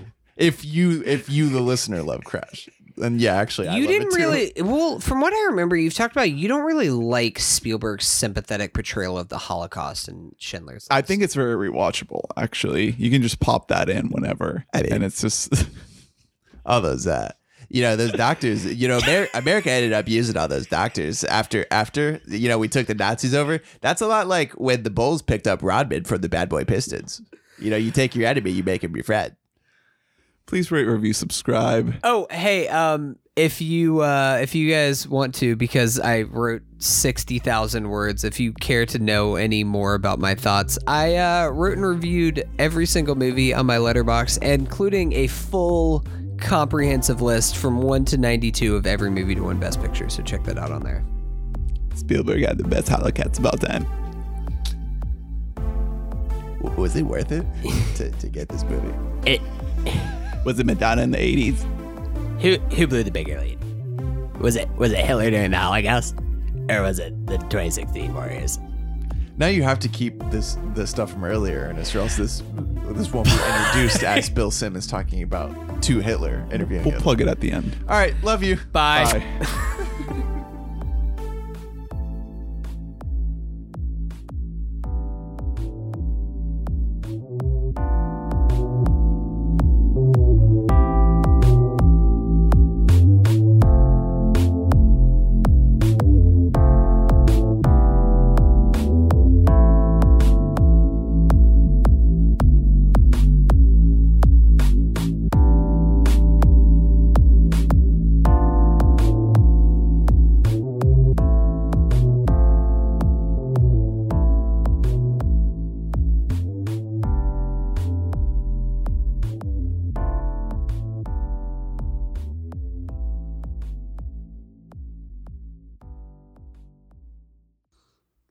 I'm kind of surprised that this is in my subjective top 10 to be honest, but whenever I rewatched this movie, it was probably the f- third or fourth time that I'd seen it. I mm. hadn't seen it since I think I saw it in 2018 when they did like a 35 year remastered version that In they put out in theaters. theaters. This is a big rewatchable.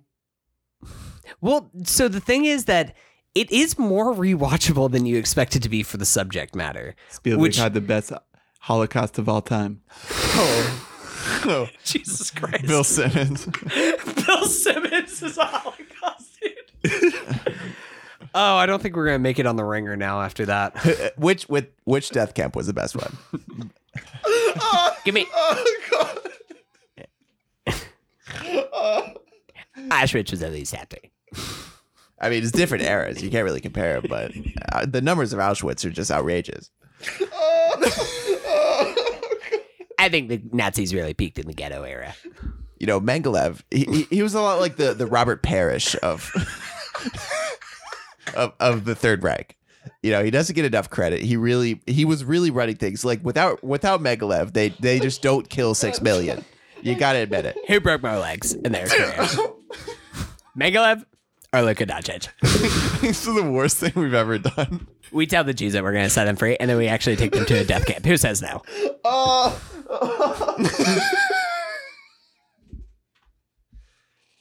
I mean, Kristallnacht like uh, that must have been a big night for you, man. Right? He's talking like Hitler. him, him interviewing Goebbels. Oh no, dude! Bill Bill totally gets fucking Hitler on the pot. Yeah, I mean, yeah, yeah. I mean, Hitler, like He- Cry- Kristallnacht, got to be like game one of the finals. You win by thirty. Like you're you're up so big. You're like, we're gonna take this thing. What happened, man? Game seven, you just you lost it. Who had the bigger, the biggest collapse? Adolf Hitler or the 2016 Warriors?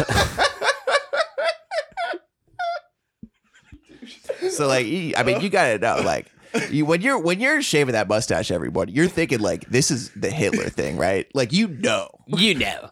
And then this fucking Michael Jordan. And then Michael Jordan does it in a fucking does- Hanes commercial. I You know got you- you got to be pissed. I know you think you're up there with Napoleon, but